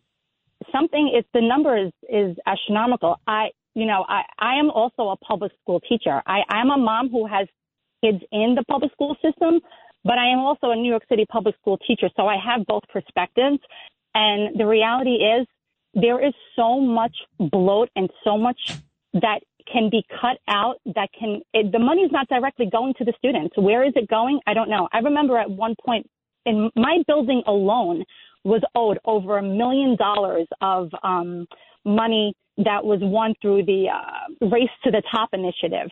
And Cuomo was withholding that $1 million solely from my building. So across the board, God knows how much money is being held and who knows where that money went.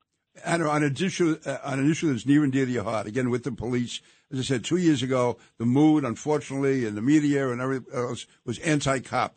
How do you sense that now? Is that turning around? I mean, you still have to visit all the precinct houses and station houses and tell the cops they're doing a good job, or are the American people, or at least the people of New York, are they realizing what a good job the cops can do if they're allowed to do it, and how the crime in the street right now is because the cops' hands are tied?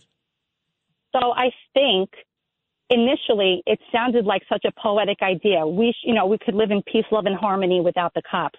And the idea was being marketed to people who really lived in a bubble. And I don't mean to single anybody out, but people who had a more comfortable and secure lifestyle.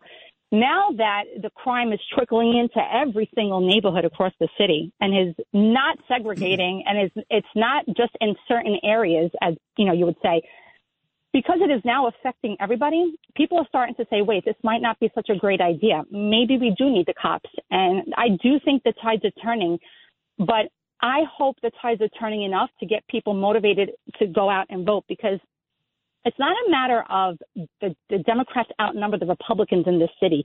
They do on paper, but most of the people who are registered Democrats are of the old school Democratic Party, which They- is a they- very different party. I talked to a lot of them. We had Hispanic Heritage Day yesterday in the in the studio, and I would say uh, I was there.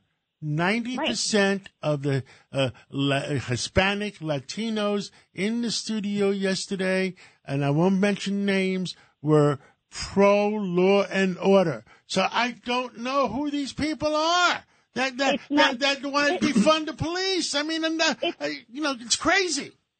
It's it's not the people, it's the politicians. That's what it boils down to. It's the corrupt politicians that have And also the media. the game. Al- Also the and media. oh yeah.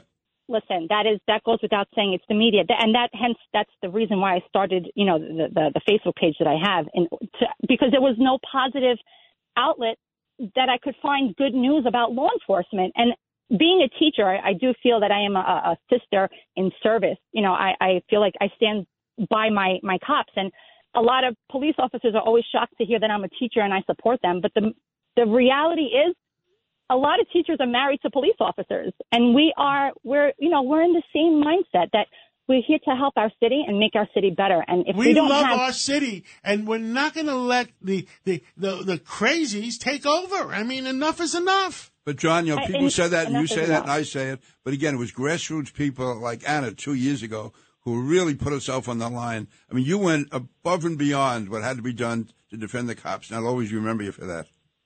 Thank you. I appreciate that. And you know, it it speaks volumes to you, Congressman, because uh, with all the politicians jumping on the bandwagon, because right now it's the trendy thing to do to go against the cops. You stood your ground. You know, I you went against the grain and and helped and supported me and came to visit the precincts. Uh, I I believe I visited almost 45 precincts, uh, transit districts, and the PSAs, and it was an amazing reception. And the cops couldn't believe that there was all this support for them. That, you know, it's it's something that uh, it just needs to be said. How can someone do their job? I, know a lot of people think it's weak, but people do need to do their job and have some sort of verbal affirmation, some sort of uh, uh, uh, a thank you. I know it's so it seems so minimal, but a thank you does go a long way. And quite honestly, New York City would implode if we didn't have our police officers. I know, we visited that station house in Brooklyn where the commanding officer had gotten his teeth knocked out, got hit in the face with a brick.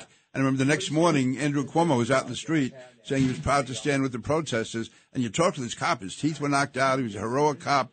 And so here you have the governor of the state siding with the protesters against the guy whose teeth were knocked out. Mean, to me, it's absolutely disgraceful what went on then. I'm hoping it's turning around. If it is, it's because of people like you. But we gotta for this rally again. Give the details again, to, you know, to the listeners about the rally that you and Councilman Ivanikov are having this this Friday.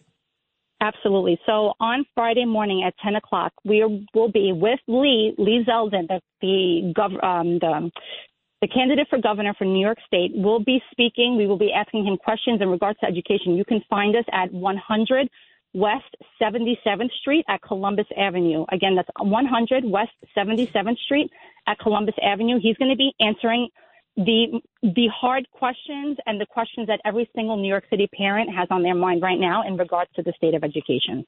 Okay, listen, thanks for being on this morning. I know you're a busy woman. I, I- really appreciate you doing this. And I just wondered, does, does your great husband, Anthony, ever get a word in edgewise? Before you get a chance to answer me, we're saying goodbye. And thank you very much, Anna. You're great. You're the best.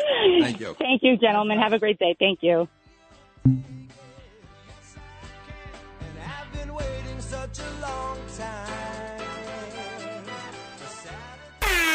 Bernard McGuirk. Unacceptable is throwing your beer can on the subway tracks. Sid Rosenberg. I don't believe it's a three man race. Bernie and Sid in the morning on the Red Apple Podcast Network.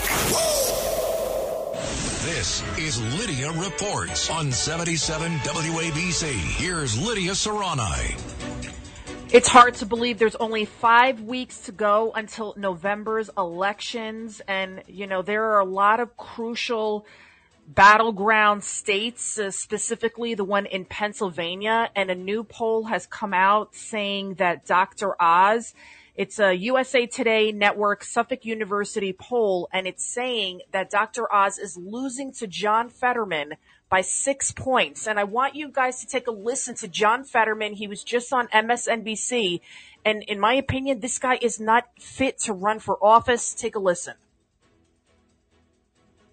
And I suspect he ever will because he understands how extreme is it, and he wants to lie and make sure people pretend that he doesn't have the exact same views as Doug Mastriano is.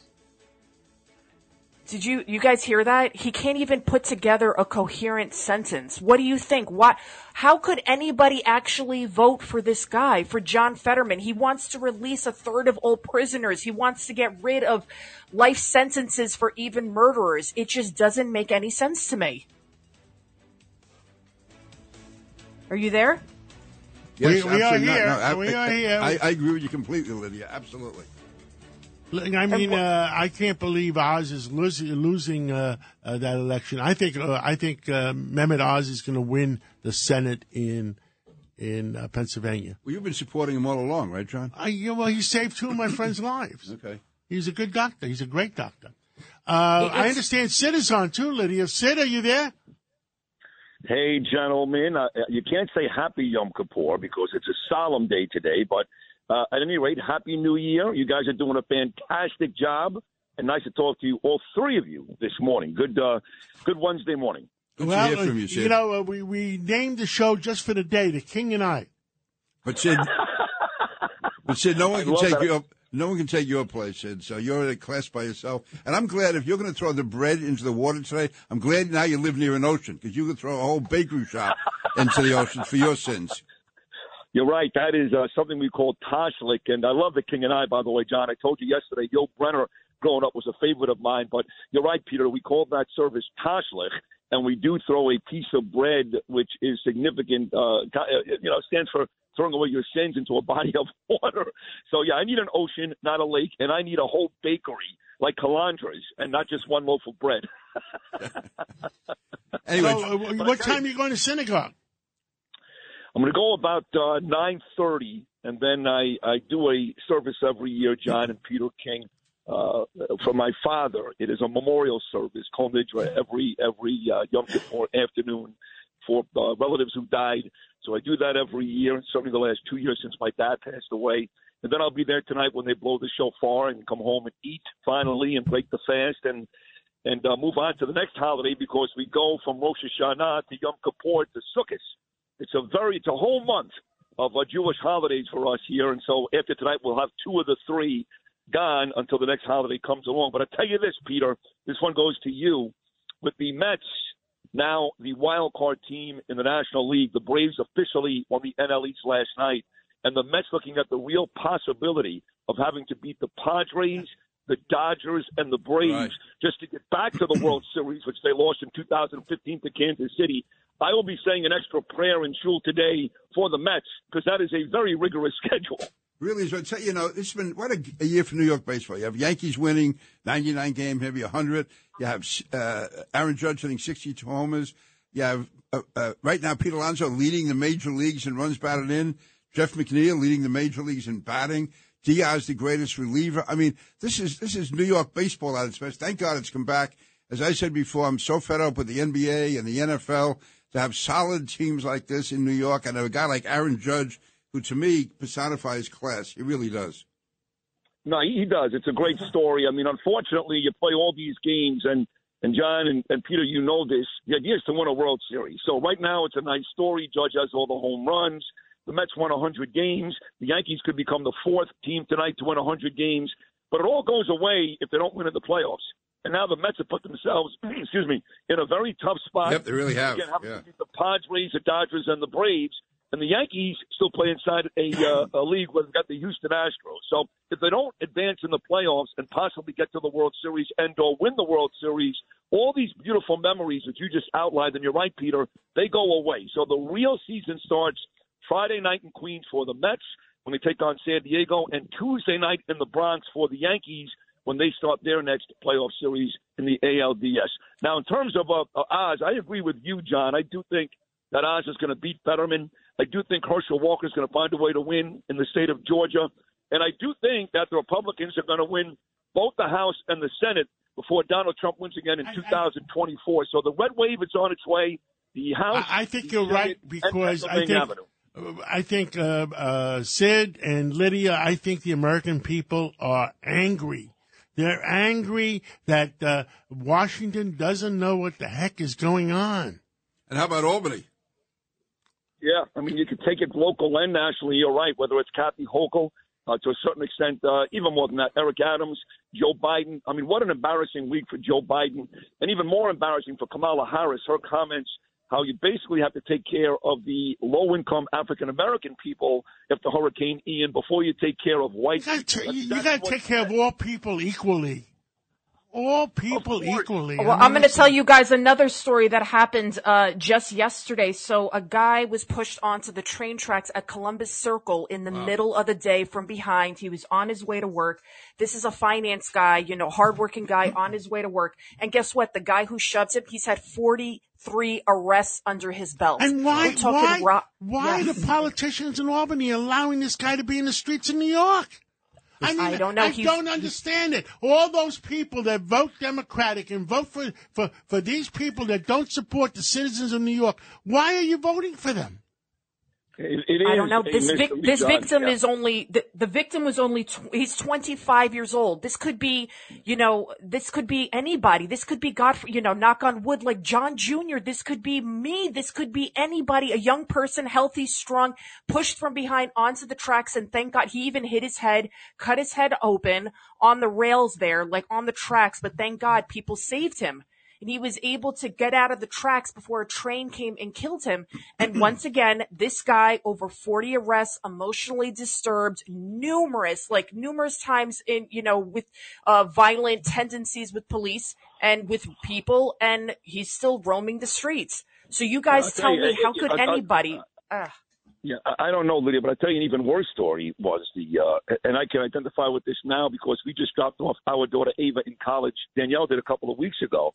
But this poor guy went to visit his kid at Marist College in Poughkeepsie, upstate New York. He's standing in the Marriott courtyard on a Sunday morning during family weekend, and he gets shot to death by a guy who was smoking PCP in the hotel room, a homeless guy who also had priors as well. The poor dad went to visit his kid for college weekend, and he gets shot to death inside the lobby of a hotel, and the guy, of course, had prior. So we see this every day. It's not going away. It's getting worse. John, Peter, and uh, and Lydia, it's getting worse. And it's a good question, John, how anybody can vote for these Democrats right now just goes to show you they're either A, not paying attention, or very callous people who Or just don't care. there's Either way, another it's no choice. Then you need a common sense Democrat. You want to vote Democratic, get a common sense Democrat in leadership. Where the leadership of the of the assembly or the or or, or the state senate, well, uh, wants you know law and order. I mean, I, there's no other way to save it.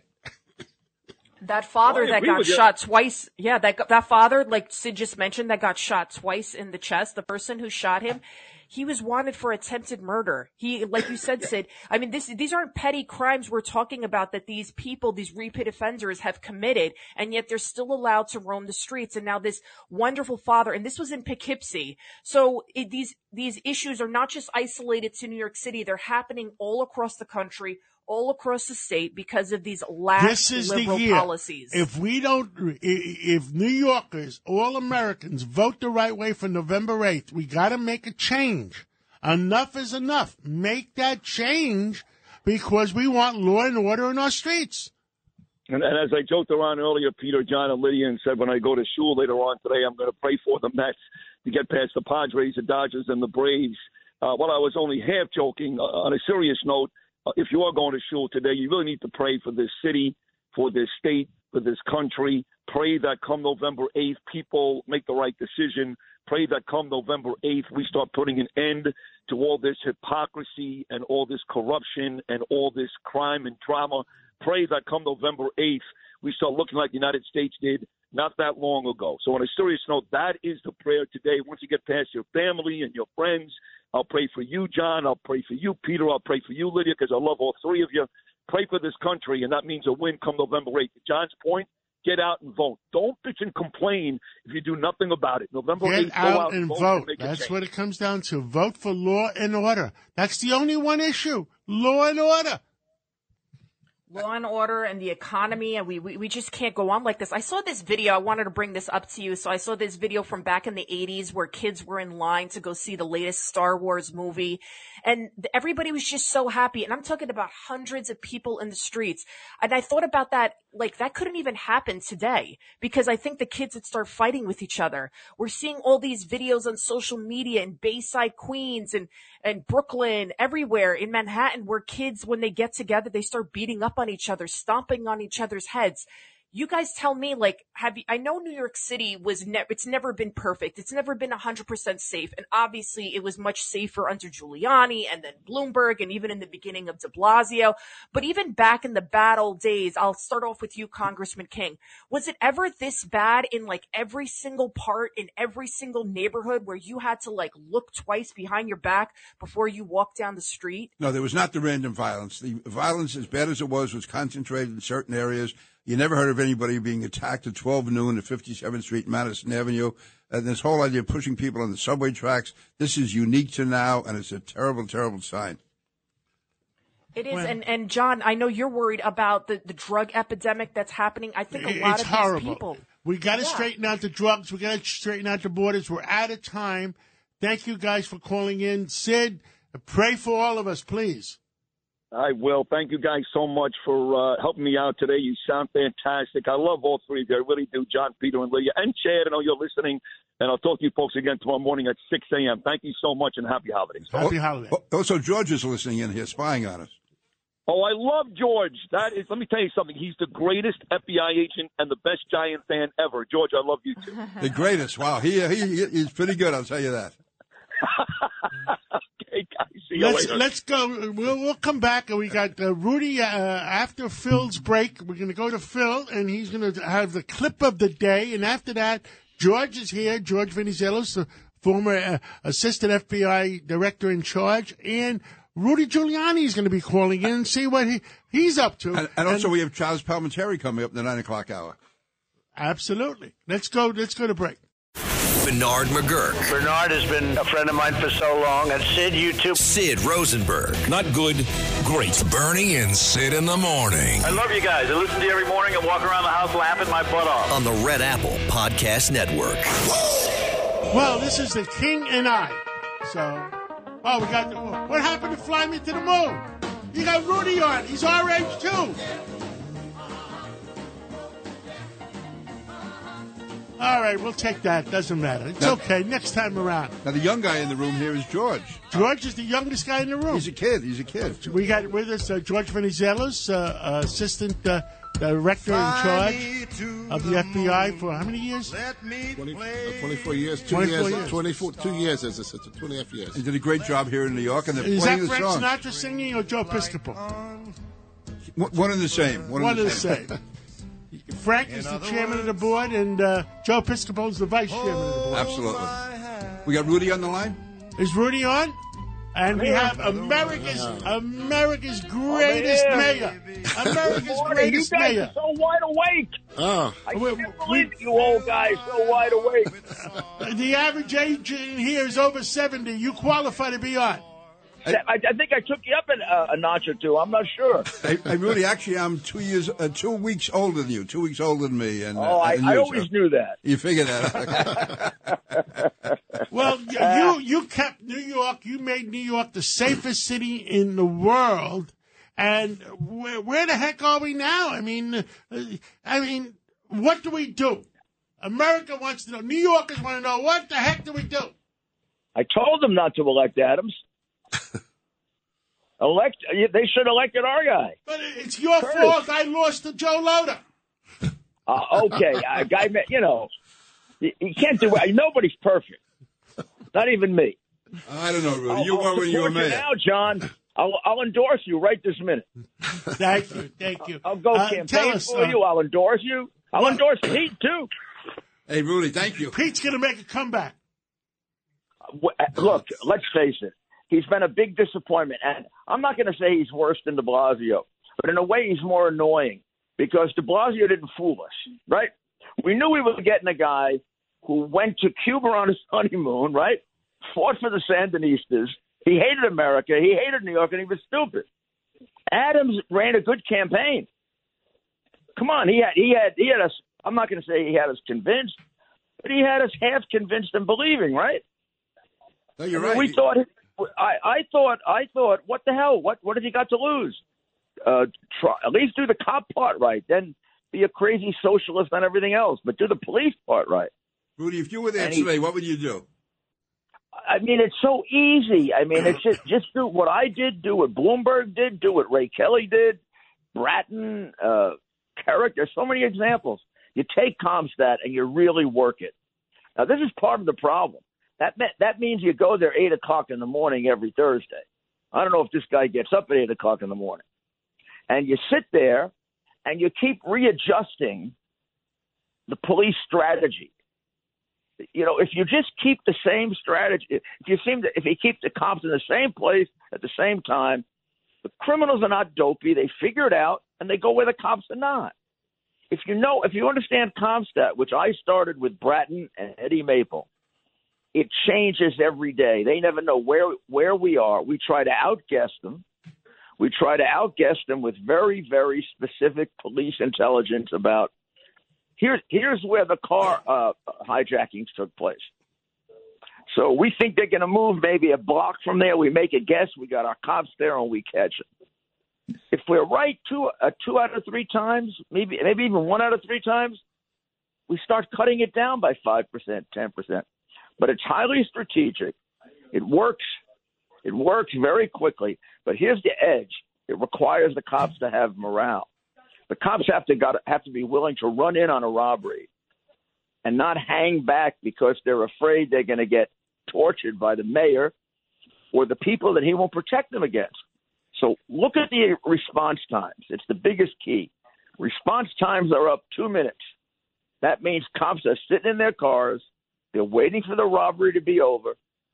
They go in, they write up the report, and they're nice and safe, and they go home to their families we mo- motivated them to go in in the middle of the robbery, stop the robbery. That means you may shoot somebody. That means you may make a mistake. But then the mayor's got to stand up and say, I'm going to stand up to Al Sharpton and tell him to go to hell. And I'm going to stand up to the New York Times if you're right. Well, they don't believe that. You go you talk to any cop on the street, they think they'll be sold out in a minute. Rudy, as I remember, Oh, yeah. you wouldn't even let Al Sharpton into City Hall. For that reason, I wanted my cops to know. I wanted my cops to know I don't want you to commit any crimes. I'll put you in prison. We put a cop in prison who who, who did a horrendous act to Mr. Louima. Safir and I did for 25 years. Volpe. I think we sent a strong message to the police. You screw around, Giuliani or Bratton or Safir or Kerik to come and get you. But if you do the right thing and these civil rights racists start coming after you, and they were there then as they are now, I, I had them picked completely as useless, horrible people who want to create riots. He Sharpton started the pogrom in in uh, in in in Brooklyn, Brooklyn, Crown Heights, yeah. Going after Jews, going after Jews, kill Jews, kill. Can you imagine that in New York City, killing Jews? You're gonna you're gonna deal with a guy like Sharpton who can set off a pogrom. Uh, uh, again, Rudy, you know, uh, too many people alive today don't realize that back in 1990, 91, 92, and 93, the, you know, the consensus was for the Time magazine on, right on down that New York was hopeless. There's no way it could be turned around. There's no way it could be corrected. And you brought it all the way back. Can that be done again? Yes, and it's not as bad as it was. It isn't. I know. I know. There's one way it is, John and and and, and Pete. There's one way that it is, and has an impact on people. The crime, although it's considerably less crime than we had, I mean, a lot less. It's much bolder. It's it's almost as if in your face. I don't remember. Maybe you guys do. I mean, I remember uh, muggings and I remember rapes, of course, but I don't remember these incidents where an elderly person is standing by a bus stop and all of a sudden, for no reason, somebody punches him in the head and knocks him on the ground, or a woman. I mean, we get a lot of the. And, and the, the uh, last week, I counted up the number of random shootings in New York and Chicago. It was something like 18 random shootings. Almost most of the shootings I knew, we had a reason for it. Uh, either it was uh, a gang fight, uh, uh, domestic violence, mafia, uh, some one of the other mobs, uh, s- stupid kids getting involved in fights over do you res- you don't respect me or nowadays we get a disproportionate number of somebody shot in a cro- that little girl three years old last last week shot in a crossfire killed seven year old shot in a crossfire wounded and I counted Chicago Chicago had seven Hey, hey, So Rudy, it's a it's much- George. George Rudy, Venizelos, so you had a question. Yeah, Rudy, I, I can't agree with you more. And and I, I- I think there was a time very recently where New York was the model for the country. CompStat went to all the big cities. You know, Sure. Uh, and it started with the Chicago. Once we became not less proactive and more reactive, that's that's when the criminals have the upper hand.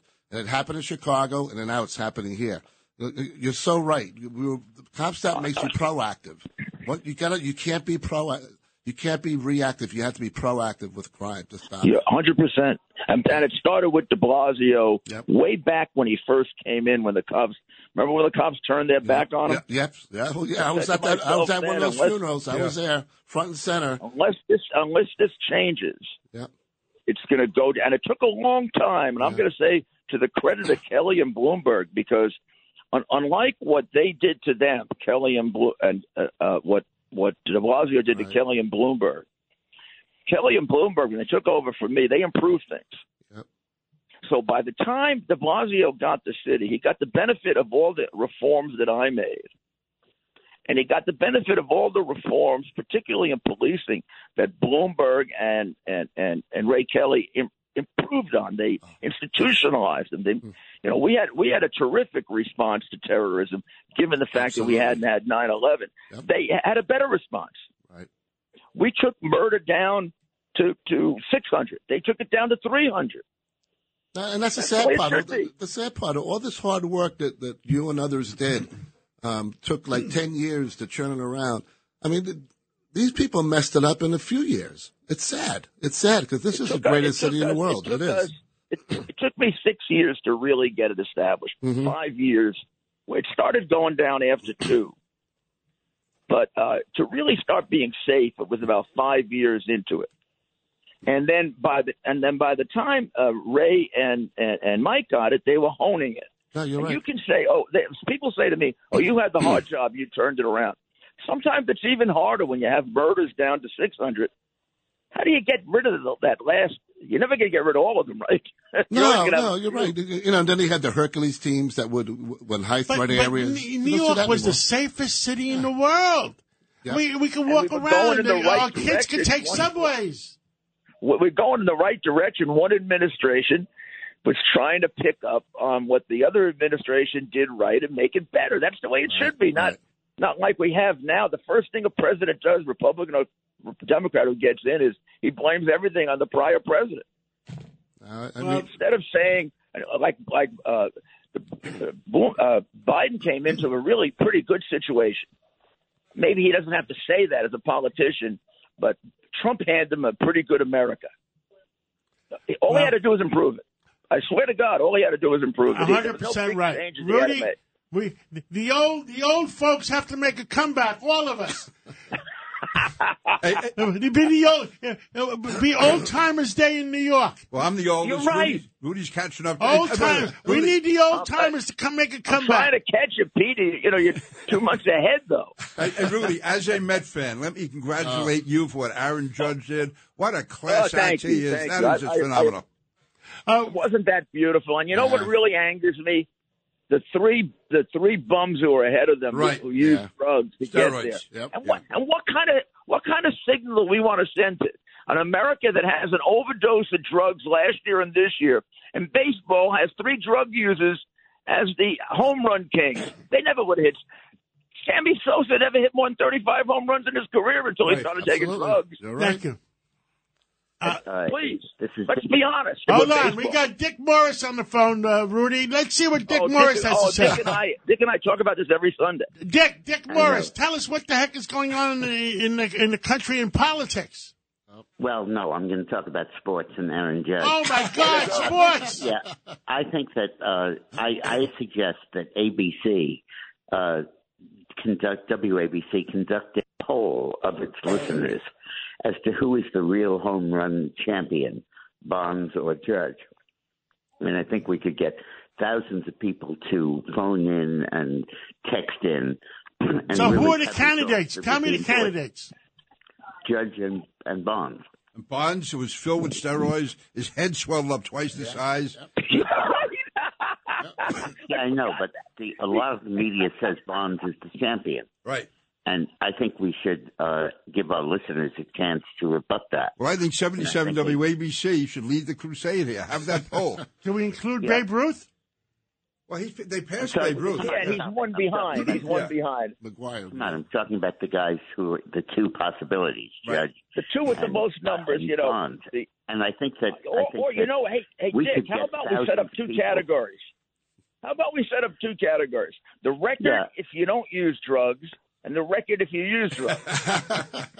Rudy, Rudy, I agree with that, but the news media is going to say who is the home run king, and they, Right. if they continue to say Bonds, I'm going to get nauseous.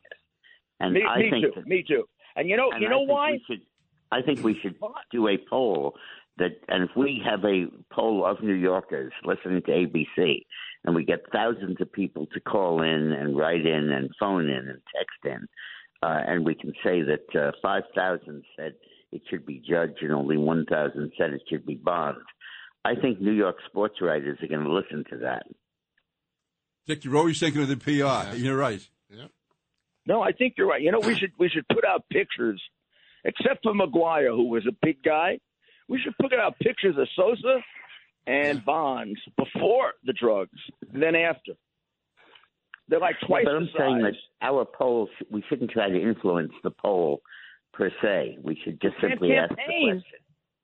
When No. did you ever take when did you ever take a poll when you didn't get paid by a campaign? no, I I don't get paid by Trump ever, but yeah, but but I think that I think that we ought to uh, do that because I think we can really produce a body of opinion that people are going to respect in the New York area. This is a New York issue. As a New York station, uh, we can really take the lead on this. Good thought. Also, let me put in here, I am a Met fan. Pete Alonso is going to lead the major Oh, leagues in. RBIs. There we go. And uh, right now, Jeff McNeil is leading the major leagues in batting. So you have Aaron Judge, I have McNeil and Alonso. Typical but, Met fan. But hats off to Aaron Judge. Oh, there's George coming Typical in. Met fan No, has to bring up Alonso. Oh, oh, I I happen to like uh, Buck Showalter a great deal. Yep. I got I became very me too. friendly with him when he was manager of the Yankees. And after every game, John, he used to give Andrew the the, the card and sign it for him. Wow. When when he left, when he left, George Steinbrenner came over for dinner the night that he fired Showalter. And I had a hard time getting Andrew out of his bedroom to come and say hello to George Steinbrenner. he was so, and he loved George. He was so mad at him. All right, we got two minutes to mind. a hard break. We got two minutes. Well, give us the hot news, whatever the hot news is for today. Politics, politics. Go ahead. There's a Gallup poll out that just that came out today that said that for the first time, maybe ever, but certainly in recent history, the Republican Party has a higher favorability rate than the Democratic Party Wow. by 44 to 39. Wow. Uh, which is pretty incredible. That's a big number, Dick. Wow. For us, I mean, for Republicans, that's a big number. It sure is. And the uh, the and the previous and the polls usually show a seven to ten point Yeah, Democratic wow. lead. Good for the This country. is a real flip. If that numbers hold up, it'll be a real red wave. Because usually, if we if we're just one or two points behind, we end up picking up seats. Wow. And it's by Gallup. Yeah. It's by Gallup, who does not do election People polling anymore. are angry out there, guys. People are angry, and they want. They are angry. They and want I am New really, York. and I am really surprised at my old friends here who aren't discussing the implications of North Korea now being our ally. Oh my God, that's right. Yeah, yeah. Really You is. guys miss the news. You miss everything. You have that Big happen. Was that, was that a secret It deal happened a they made with a North couple, Korea? days ago, and you ignore it. Wow. I guess Kamala Harris has for us now. Kamala Harris has inside information that the rest of the world doesn't have. you know, I was I was on the radio the other day, and you played a tape. One of you guys played a tape of Kamala cackling, and I said, "Would somebody stop tickling her?" I don't- Uh, the may have to music is on. That means we're coming up to a break. Thank you, Dick Morris. Thank you, the greatest mayor of New York ever had, Rudy Thank you, Giuliani. thank you guys. You guys are all terrific. You know. And, Thank you, Rudy. Thank you, well, we all work together. And uh, let's take that break. And when we come back, Vito Fossella is going to be on the borough Oh, president Vito. of uh, uh, of uh, of Staten Island, and he's mad as hell. You got to put up with Vito. We're doing live! Hey, Bill O'Reilly here, and you are listening to Bernie and Sid. God help you. On the Red Apple Podcast Network.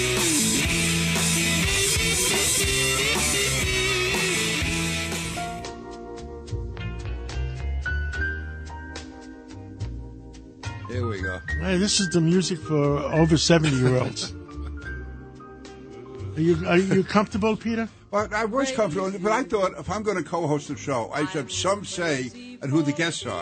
And I find out that Vito Fossella was coming on. I had to put up with this guy in Congress. I go to, out to dinner with him, and everybody's asking for his autograph, and I got to listen to him. And Vito, Vito's mad as hell. I'm mad at hell as Vito, but I'll, I'll, I'll listen to him this one last time. Vito, how you doing? I'm doing well, Peter. Whenever I think the song "Crazy," you're the first person that enters my mind. Well, we got Vito Fossella, the borough president of uh, Staten Island. Is Staten Island the safest borough of the five boroughs? Yes, it is, and we want to keep it that way, and we want to make it even safer, despite what's happening in Albany and and other parts of the city. Uh, we have a community here that. Uh, when people around the city and the country yelled defund the police, we said that was the stupidest idea we ever heard. Uh, we we here in Staten Island uh, support our police and law enforcement. We know that keeping our communities safe is the most important thing and the most important function of government. So we intend to keep Staten Island the safest big city in the United States. And you have a lot of law enforcement live there too. That helps. Yeah. No question. We're very blessed to have not only uh, active and retired police officers here, perhaps uh, more than any other county in the country. And, you know, we, we appreciate and respect what they do. We know, in fact, just over the weekend, um, sadly, but in a, in a significant way, we, we honored uh, two police officers who were assassinated while sitting in their car several years ago. two detectives that were doing a, uh, a you know executing a warrant on a firearms, and they renamed the streets in the North Shore of Staten Island after them. So here in Staten Island, we respect law enforcement. We like what they do, and we never forget when they pay the ultimate sacrifice. Also, Vito, uh, in Staten Island, you had hundreds and hundreds of fatalities on 9/11. I mean, you were by far, uh, you know, the highest number, which is a, you know, no one's proud of the record, but you have to be proud of those men and women, those men who put their lives on the line like that. And it's really indicative of Staten Island. You know, you and I kid around a lot about, but to me, Staten Island is real America. That that is that is what America should be. Right, and and Peter, we, we we're blessed with uh, blessed to have your friendship over these years, and we represent similar communities, and a core part of those communities are service. And one of the reasons why we lost so many, like your community did on 9/11, uh, was because of so many uh, active firemen, uh, law enforcement, port authority, police officers, and others who who rushed into a, a burning building to try to save others. In fact, uh, on that day, about 78 firemen of the 343 that were killed.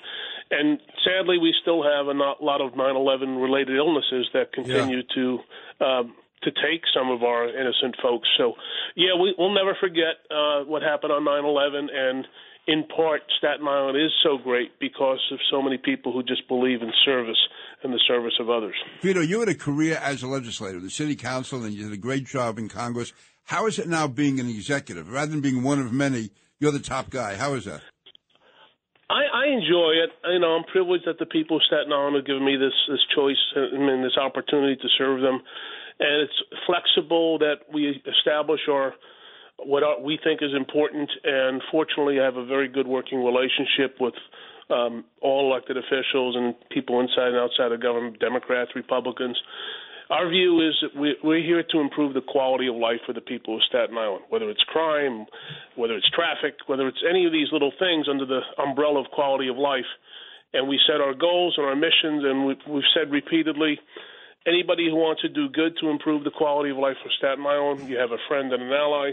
Anybody who wants to diminish that quality of life, you'll have a committed opponent. So I enjoy it. So far, so good. And uh, once again, thanks to the people of Staten Island for giving me that, that And opportunity. the people of Staten Island, the restaurants, the Italian restaurants in Staten Island, I'll, they're the greatest. pizza. Yeah, we got to get you back, John, uh, sooner rather than later, and bring Peter and and whoever's at Tony in the studio, and we'll have a nice. Uh, we're very proud of our Italian resident, and we can even get some shepherd's pie for uh, Peter if, uh, You know- if he decides to come over. Peter, I, I try to put some class in your life. I took you to the Dublin restaurant in uh, in, in uh, Washington. They, they the best shepherd's pie. If you want to see a look on a guy's face and he's disgusted, put Irish shepherd's pie in front of Vito Fossella. He, he walks out the door. Well, Vito is half Irish. Yeah, but when it Yes, comes I to know. food, Very proud of my Irish heritage. And if I had to choose between a nice Italian dish and shepherd's pie, I would push the shepherd's pie over to Peter and order my chicken parmesan. So I'm good with that. I had chicken parmesan last night. I enjoyed it. I love it. I love it. So And Vito, uh, you know, get back to politics. How does it look for the governor's race in Staten Island? Where do you see it going? Well, I I, th- I think the overarching issue people are just so disgusted with uh, what's happening uh, in, across the board now. I mean, we we're dealing with the situation that. Um, that has to do with the, as we know, and we've been talking about it for 20 plus years. When you uh, unleash millions of people across the southern border, sooner or later, every town becomes a border town, and we're starting to see that now percolate across Staten Island, and people are upset because uh, we're dealing with a situation that nobody here created, and now they have to solve the problem that the federal government created. So that's number one. Number two, people are still afraid, uh, many, to go into Manhattan across the city, ride the subway because of the crime and the randomness and the acts of violence. So that's number two. The economy, which I think is still the overarching number one issue, inflation. Uh, people are uncertain about the future. The stock market's been in the tank for the last several months. So you add up all those things, and those are the things that matter most. I think it bodes well for for Lee Zeldin on Staten Island. I can't speak to the rest of the city, but I think on Staten Island, purely through a political prism, I think those factors matter a lot here, and I think he will uh, do pretty well on Staten Island.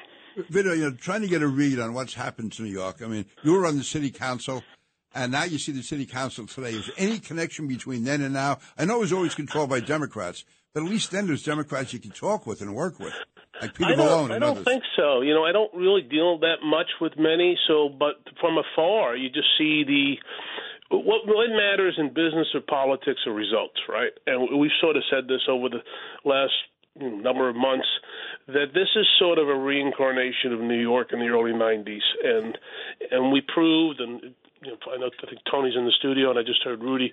We proved that the city could be managed and governed and give the people back to taxpayers, and, and was results in policies that were tough, were opposed vigorously. Uh, you know, the chance where people going to be dying in the streets if some of these things were enacted. Yet we saw a city flourish. And I don't see that same level of commitment and attitude coming out of the city right now, at least in the council, uh, to bring this city back to where it should be. So it's a, it's a shame, but we have to believe that the best days are ahead and do whatever we can to do so. And and as I go full circle for your opening remarks, we're we're trying to do that on Staten Island. We're trying to stand up for the, what's right and to defend what we think is right. And if the other parts of the city want to go in a bad or different direction, there's very little we can do about that right now. I tell you, Vito, Staten Island to me is a very unique community. I used to love going to political events there with you because you never know who's going to be on whose side which year. But uh, everybody had a style, a personality, and it was really, really a great place. And uh, again, you've always stood out. Well, thank you. We used to give you a scorecard in the beginning to say, make sure you don't talk to that guy, make sure you and then at the very end, who knows, the alliances could differ and, and shift. But it is. You know, we have a half a million people on Staten Island. It's a very close knit community in life. They talk about the six degrees of separation. I think on Staten Island it's about one and a half. So that everybody knows somebody if you're from around here. And we're still that patriotic, you know, God loving, faith loving. Uh, we we love what the again law enforcement. We want our communities to be safe. We love the military, keep the country safe, and those are the simple things that often get I guess, in a woke culture or a, a place that's drifting to the to the left or the elitist. Uh, we don't necessarily get too caught up in that. Fortunately, uh, we stick to the basics, and I think that's what keeps Staten Island pretty darn good. And it continues to grow. You know, we still have people wanting to move here, uh, which is a very positive thing, and we have to do it in the in the right sort of way. In fact, just yesterday we had of all people, Princess Anne visit uh, Staten Island to check out the Lighthouse Museum that I know is something that's close to John's heart. So we have a lot of good things to offer. Wait, but Vito, you're going to tell me now you're uh, royalty? Is that what you're trying to say? You're part of the royal family, or what? what well, in a way, I, I, I had my crown uh, when the princess Well, well, arrived. well, What's going on with that cruise ship, uh, Vito? Any updates on that? There is no update other than the last conversation I had on Friday was, although the reports were the city is close to a deal, uh, that they really are not that close to a deal, and the cruise ship is, you know, for those who may not know, they're talking about putting a cruise ship at the Navy home port in Staten Island to be a whatever they want to call it, a center for migrants that are coming up from the southern border. And what we've stated publicly is we just think it's a it's a bad idea. And once again, it's a federal issue that warrants a federal solution. The people Well- of Staten Island who did not create it should not have to deal with this. I, I agree. Uh, Vito, yesterday we had uh, Hispanic Heritage Day. Joe Ithia was in the uh, uh, in the studio, and uh, Joe says that uh, they broke down uh, uh, uh, the uh, tent city that they were going to put up. Yeah, and that's and, and that's part of this this thing, John. You, you know, John, you're a fascinating guy because when you go into something, you have a vision, you you know how to execute the vision, and it becomes a success. In this case, I think the expression is the seat of the pants, right? This is an unsustainable situation where they're just throwing out ideas, spitballing ideas, and I don't think anybody's really thinking them through. So one day they're opening up a tent city in Orchard Orchard Beach. The next day they're tearing it down and moving it to Randall's Island. One day they're opening up an ocean cruise ship in Stapleton. The next day they say, well, we're not really that close. They sh- just shipped, uh, secured 93 rooms at a hotel in the middle of a nice community in Staten Island, Travis, uh, and they just shipped them over there. And it's just not, it's, it's on the surface not good. Don't know where it's going to end up. Uh, not to mention the price tag. Could it be anywhere from a half a billion to a billion bucks? Uh, that's that's not chump change, and that's why we've continually petitioned the federal government to come here and help solve this problem that they created. Well, Vito uh, Fossella, borough president of uh, Staten Island, thank you. You're doing a great job keeping Staten Island going in the right direction. Uh, thank you so much for uh, doing that, and uh, God bless you, and uh, God bless uh, New York, and God bless America. So Thank we you. have to now call him Mr. President and also the Mr. Prince. President. And also the yeah, Prince. the king. he's I, uh, yeah, the princess uh, uh, knighted me. I'm now Sir Vito uh, of Sir South Vito, Beach of Staten Island. Well, one last thing, John. I, I know you all have been, and rightfully so, uh, applauding the efforts of Aaron Judge. And, you know, Staten Island has a lot of Yankee fans, and Peter, when he comes, he's the honorary Mets fan. um, but we would love uh, to throw it out there and have Aaron Judge Day on Staten Island and maybe have him at your stadium and invite folks. So at some point in the future, I think it'd be well received. Maybe we'll have a home run derby or something. I think that's a great idea. Uh, uh, Mr. Judge is always available, always welcome to come to the Ferry Hawk Stadium in uh, Staten Island. Hey, Vito, can you have a day for me in Staten Island, like as the All-American great guy? Yeah, and we can have a instead of a home run derby for you, we can have a dunking competition where you sit in the. Vito, Monday, Monday is uh, Columbus Day. I hope you help WABC celebrate it.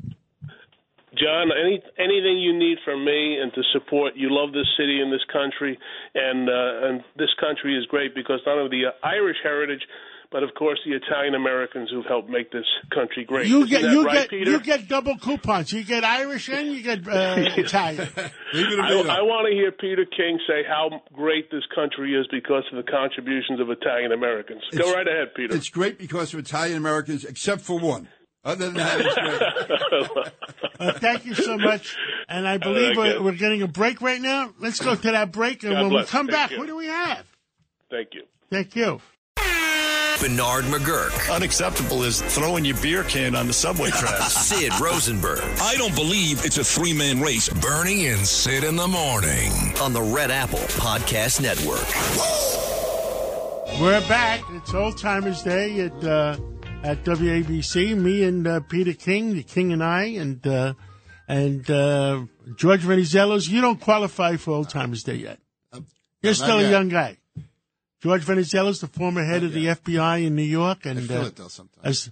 and Philadelphia, and Harrisburg, and Boston. His only character defect is he's such a Yankee fan and he hates the Mets so much. And uh, so when the Mets win the World Series, George, I'm going to be tough to take. I'm going to be all over you. If they win, I'll be happy for you, Peter. Now, on the line, we have a, a, a patriotic American. We have a West Pointer uh, and uh, former Assistant Secretary of the Air Force. Very, very much concerned about what's going on in the world. Uh, we have uh, a former Assistant Secretary of the Air Force, Ty McCoy. Ty, how are you this morning? I'm fine, Cass. How are you? And the other gentleman, George and Peter King. And Peter King was uh, Homeland Security, in charge of Homeland Security. Weren't you there for a while? That was actually uh, chairman twice and ranking member for a number of years. But, but Ty, let me ask you, because you have such a varied record, an expert record. What concerns you the most right now as you look at our security, both foreign policy and domestic?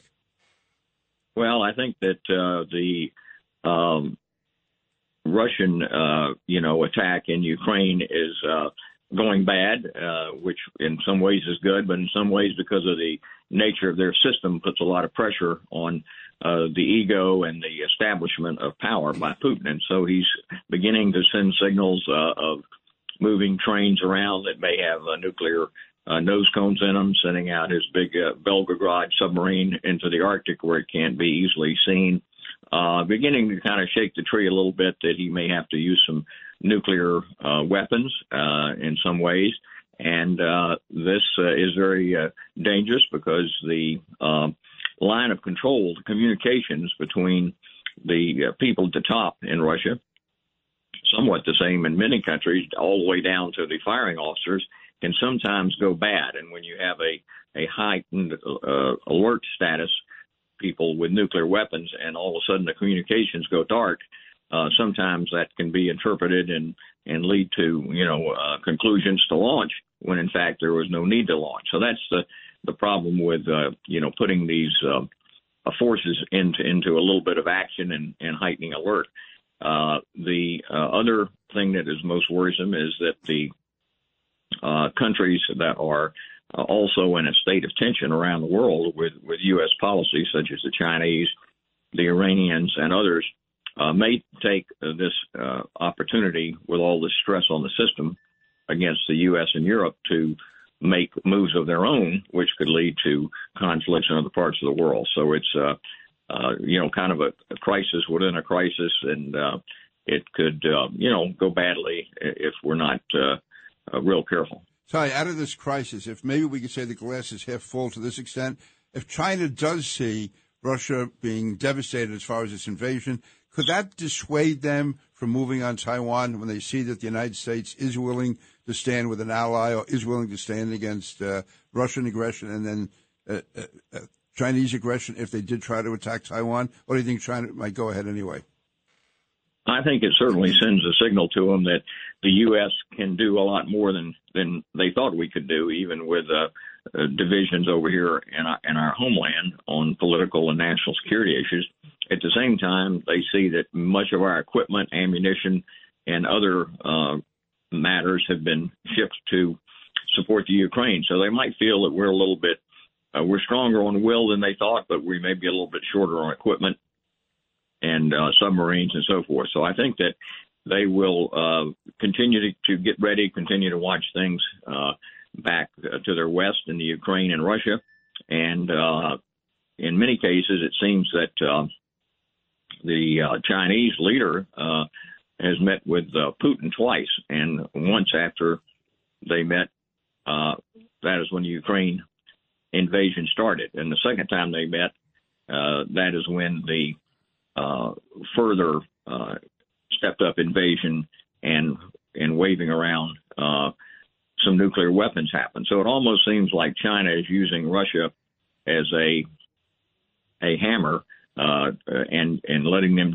get chewed up themselves in order to kind of make way for being in a stronger position themselves. So it's almost like uh, the the uh, Putin kind of maybe walked into a little bit of a trap and and got you know support just enough support from the Chinese to launch his uh, his attack in, in against the Ukraine, but then the Chinese are really uh, not supporting him to, to the degree that he thought.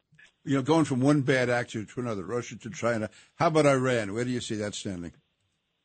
Well, the Iranians continue to uh, have, uh, you know, tremendous problems uh, with their economy because of the sanctions that were levied on them, because of the not going along with the the joint uh, program on controlling their nuclear weapons, and then their heavy-handed approach towards uh, the women and, and the younger people in the country. So between the economy and the the human rights violations and the technology, which the younger people can use to get around uh, the regime uh, and the hard line oppressors in the regime, uh, there, there's very much uh, in the way of demonstrations and uh, economic hardship on the Iranians, and of course that leads to a situation uh, again, somewhat like Putin, where the regime has to take a hard line and maybe take some risks uh, with respect to adversaries such as Israel in order to show that, that they are strong. So uh, both both the countries, uh, really all three of the countries, Russia, China, and and Iran, are facing internal uh, dissent, economic problems, questions of credibility, questions of stability, and this tends to be coming from from three uh, adversaries who are somewhat linked together, along with North Korea. Uh, we have four um, leaders that are known to be uh, very, uh, uh, you know, dangerous in many ways. Uh, Ty, one question. Russia needs $100 oil. We talked about it last week. I talked about it on Fox last week. And, uh, and, uh, OPEC is threatening to cut production to create $100 oil again because it was down to 76. But the reason, or at, at $100 oil, Russia makes a billion dollars a day.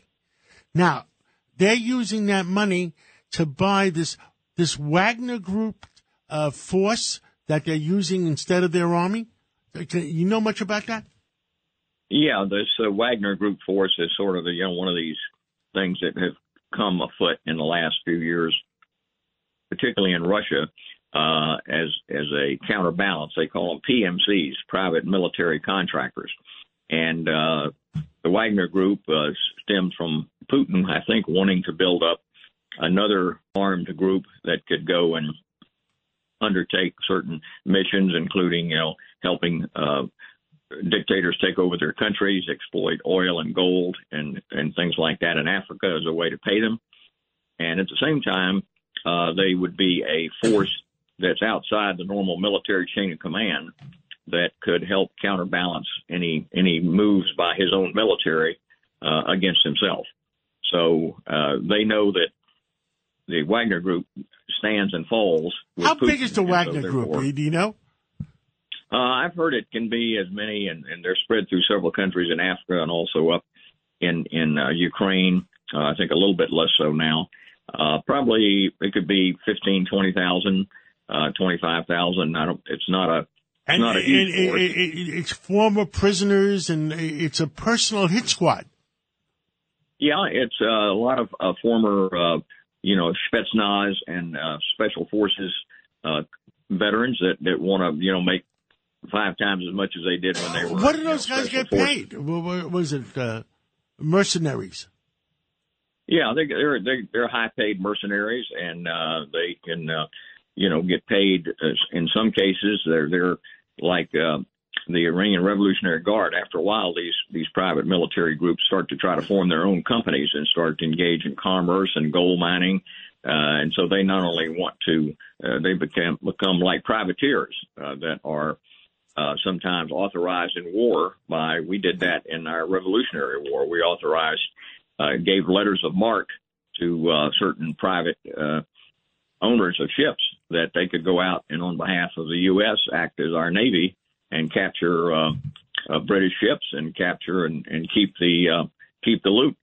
So this has Wow. uh, had a long history of bringing in private uh, uh, private people, so to speak, private organizations into a military A personal hit situation. squad. Yeah, yeah, I think he's he's got a it's a big one. He's probably got some others uh, that are that are smaller, special departments and special. You pay those guys a thousand a day? Uh, well, probably, uh, maybe sometimes even more. Uh, but the, uh, you let them have, you let them have things that they can grab like gold and oil and, and setting up companies, but also some of the money he is earning from oil, as you say, is, is being used to fund those, those groups and the war effort. Ty McCoy, uh, former Assistant Secretary of the Air Force, thank you so much. Uh, uh, we're out of time and we got to take a break. And, and thank you for everything you've done for our country and continue to speak out for our country. Bernard McGuirk. Bernard has been a friend of mine for so long. And Sid, you too. Sid Rosenberg. Not good, great. Bernie and Sid in the morning I love you guys. I listen to you every morning and walk around the house laughing my butt off. on the Red Apple Podcast Network.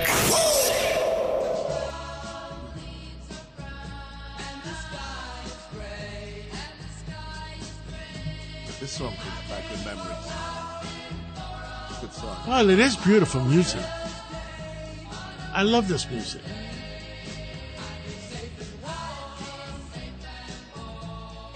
And uh, who do who do we have coming in now? I believe we have Mario Economou calling in from Zurich uh, with some reports on the financial communities and what's going on in Europe. And and uh, Mario Economou, are you are you there?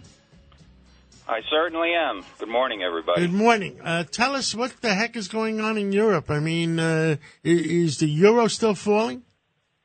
yes, it is. Um, they are still scrambling and trying to decide on uh, what agreement can be reached between the European Union members regarding a cap on the price of natural gas. Germany has come up with a proposal, but um, uh, many of the members of the European Union uh, want to see much more action with respect to, to limiting what the price uh, the European Union is prepared to pay for gas. At the moment, right now, as things stand, Europe pays on average four to five times what uh, Asia does for natural gas. Uh, that's interesting because what it's doing is it's moving shipments which were destined for that part of the world, meaning Asia, to come to Europe because obviously people can make more money on them. And, and uh, I read a story this morning of some breaking news stories about uh, the Germans are turning on more nuclear uh, uh, uh, reactors than they had before. Uh, you're referring to Germany. Yes. Yeah. So uh, yes, uh, uh, the German finance minister came out and made some statements with respect to the existing facilities and opening other ones, which. Um, the reality is he's from a center right party, which is very pro business, and he's taking the view and the stance that he has to do everything he can to keep the people happy and to keep industry alive. He's going to run into some problems uh, if he has a long term view with respect to this because the Greens. Uh, who are part of the coalition and who actually have the foreign minister, for example, is a member of the Green Party.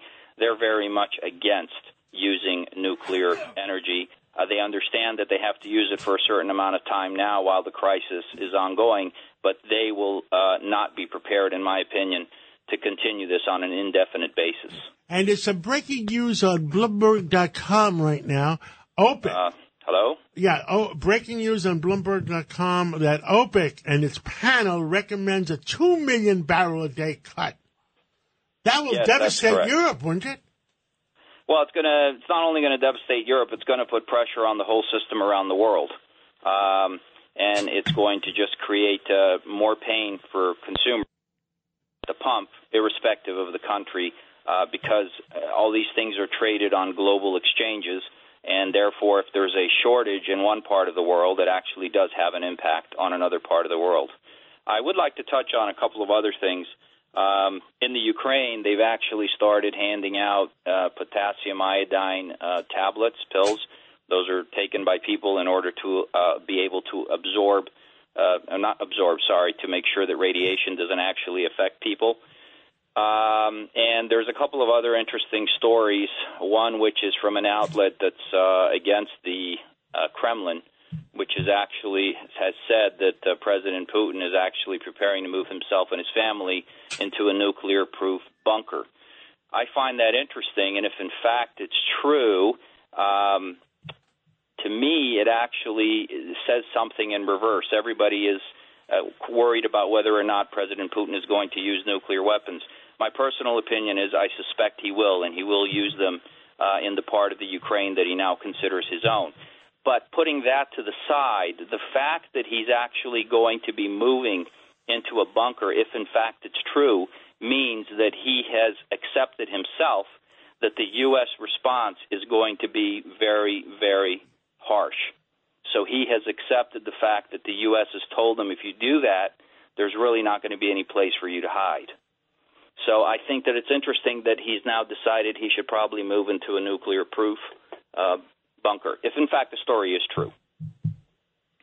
Well, you know, uh, look, uh, half the stories coming out of Ukraine and the other half coming out of uh, out of uh, Russia, they're not true. So I think you got to take one day at a time and don't panic on any particular uh, news unless it's verified.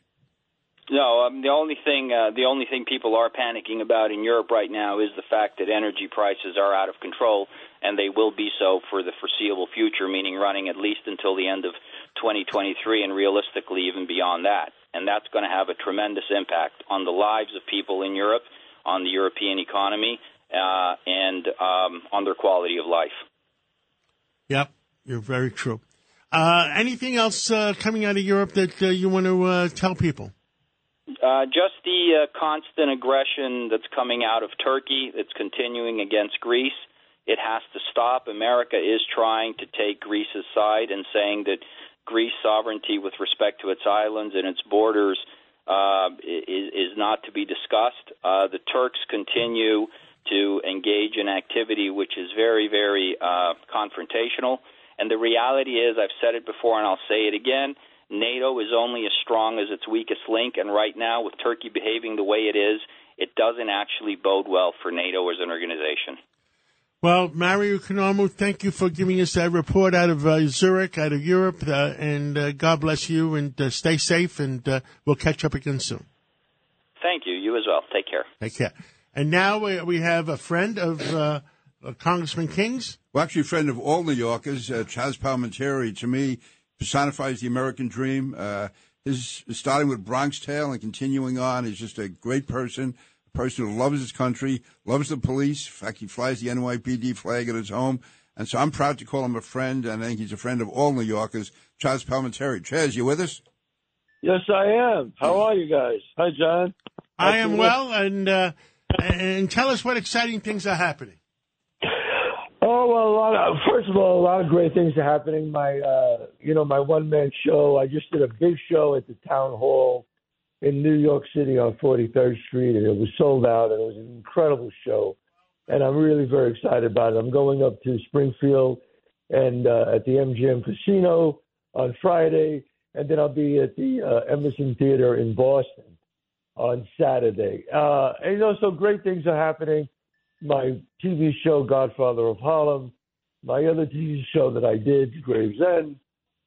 so good things are happening, and uh, I'm excited about uh, my restaurant, 30 West 46th Street, and Peter's been there many times. And I think you've been there, and uh, it's a great, great restaurant. And well, we best- came there uh, many a times, and uh, last year I think you hosted us for Columbus Day. Columbus Day. That's right. Say the words, John. Columbus Day. This that's, Columbus that's Day is this is. Monday, and uh, we're going to make sure that they don't take down the statue of Columbus, and we're going to make sure they don't take down the statue of Caesar's at Caesar's Palace. That's right, that, John. That's never going to happen. They're never taking down the Columbus Day in Columbus Circle. They're never taking it. They're never taking that down. If you do that, if you go that far, then you better change the name of uh, Washington D.C. Columbus. You know, you better change Columbia. Then you better change the university.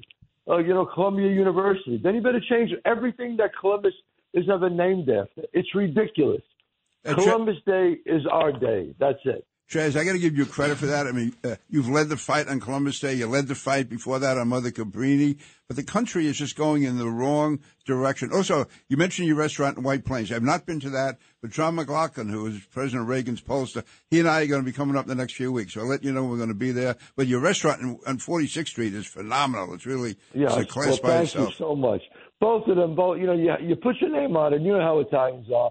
If the food ain't great, they'll tell you. Don't worry about it. So I had to make sure the food is always fresh, fresh pasta, fresh fish. It has to be great. Otherwise, uh, no good, no good. But I'm excited about Columbus Day coming up, and it's a great day. And thank you, John, and thank you, Peter, for supporting all the Italian Americans. It's our day. We've been celebrating it for a hundred something years.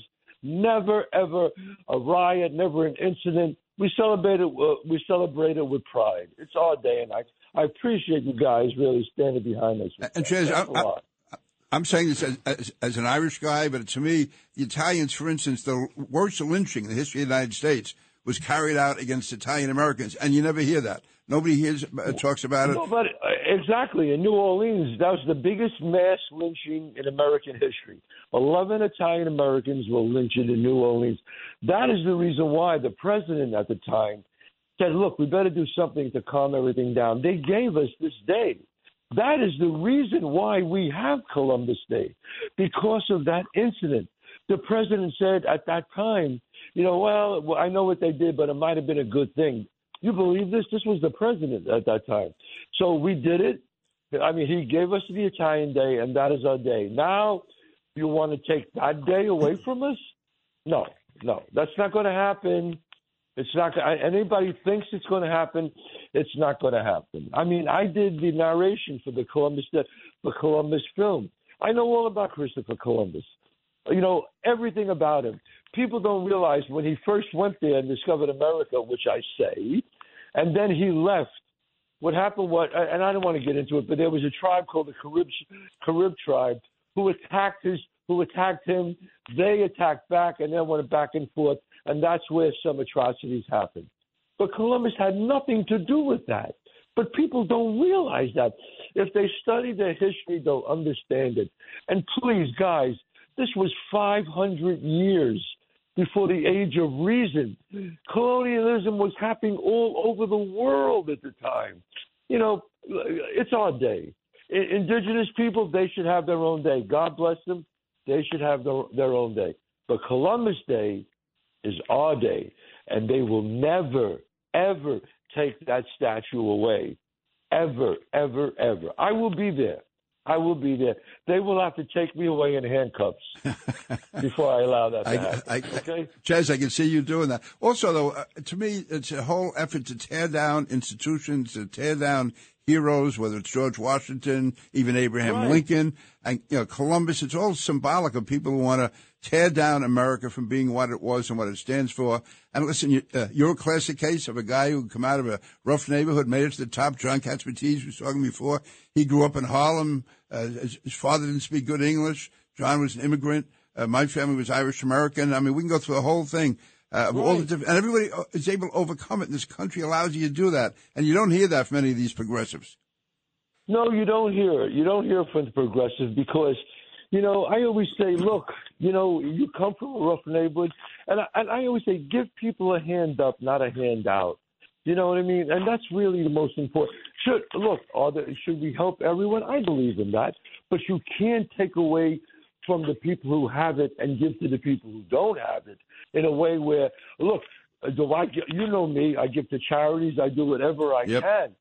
But if, if somebody is, is successful, let's make everybody successful. Let's give them a hand up, not a handout. I always say that. You teach somebody to fish, they'll they'll fish forever. You give them fish once, they're going to starve. And you, that's the most important thing. And we do have to help our brothers and sisters. And I believe in that. Uh, Chad, I, I truly remember and truly believe in it. Go ahead, Peter. Yeah, no, I remember going to see your play Bronx Tale, and you had a lot of hardcore Italians in the audience, a lot of hardcore Irish, and many African Americans all Many together. African Exactly, Americans. I have a huge following in the African American community. A huge following. I mean, because I speak about, I, I've been speaking about civil rights for years.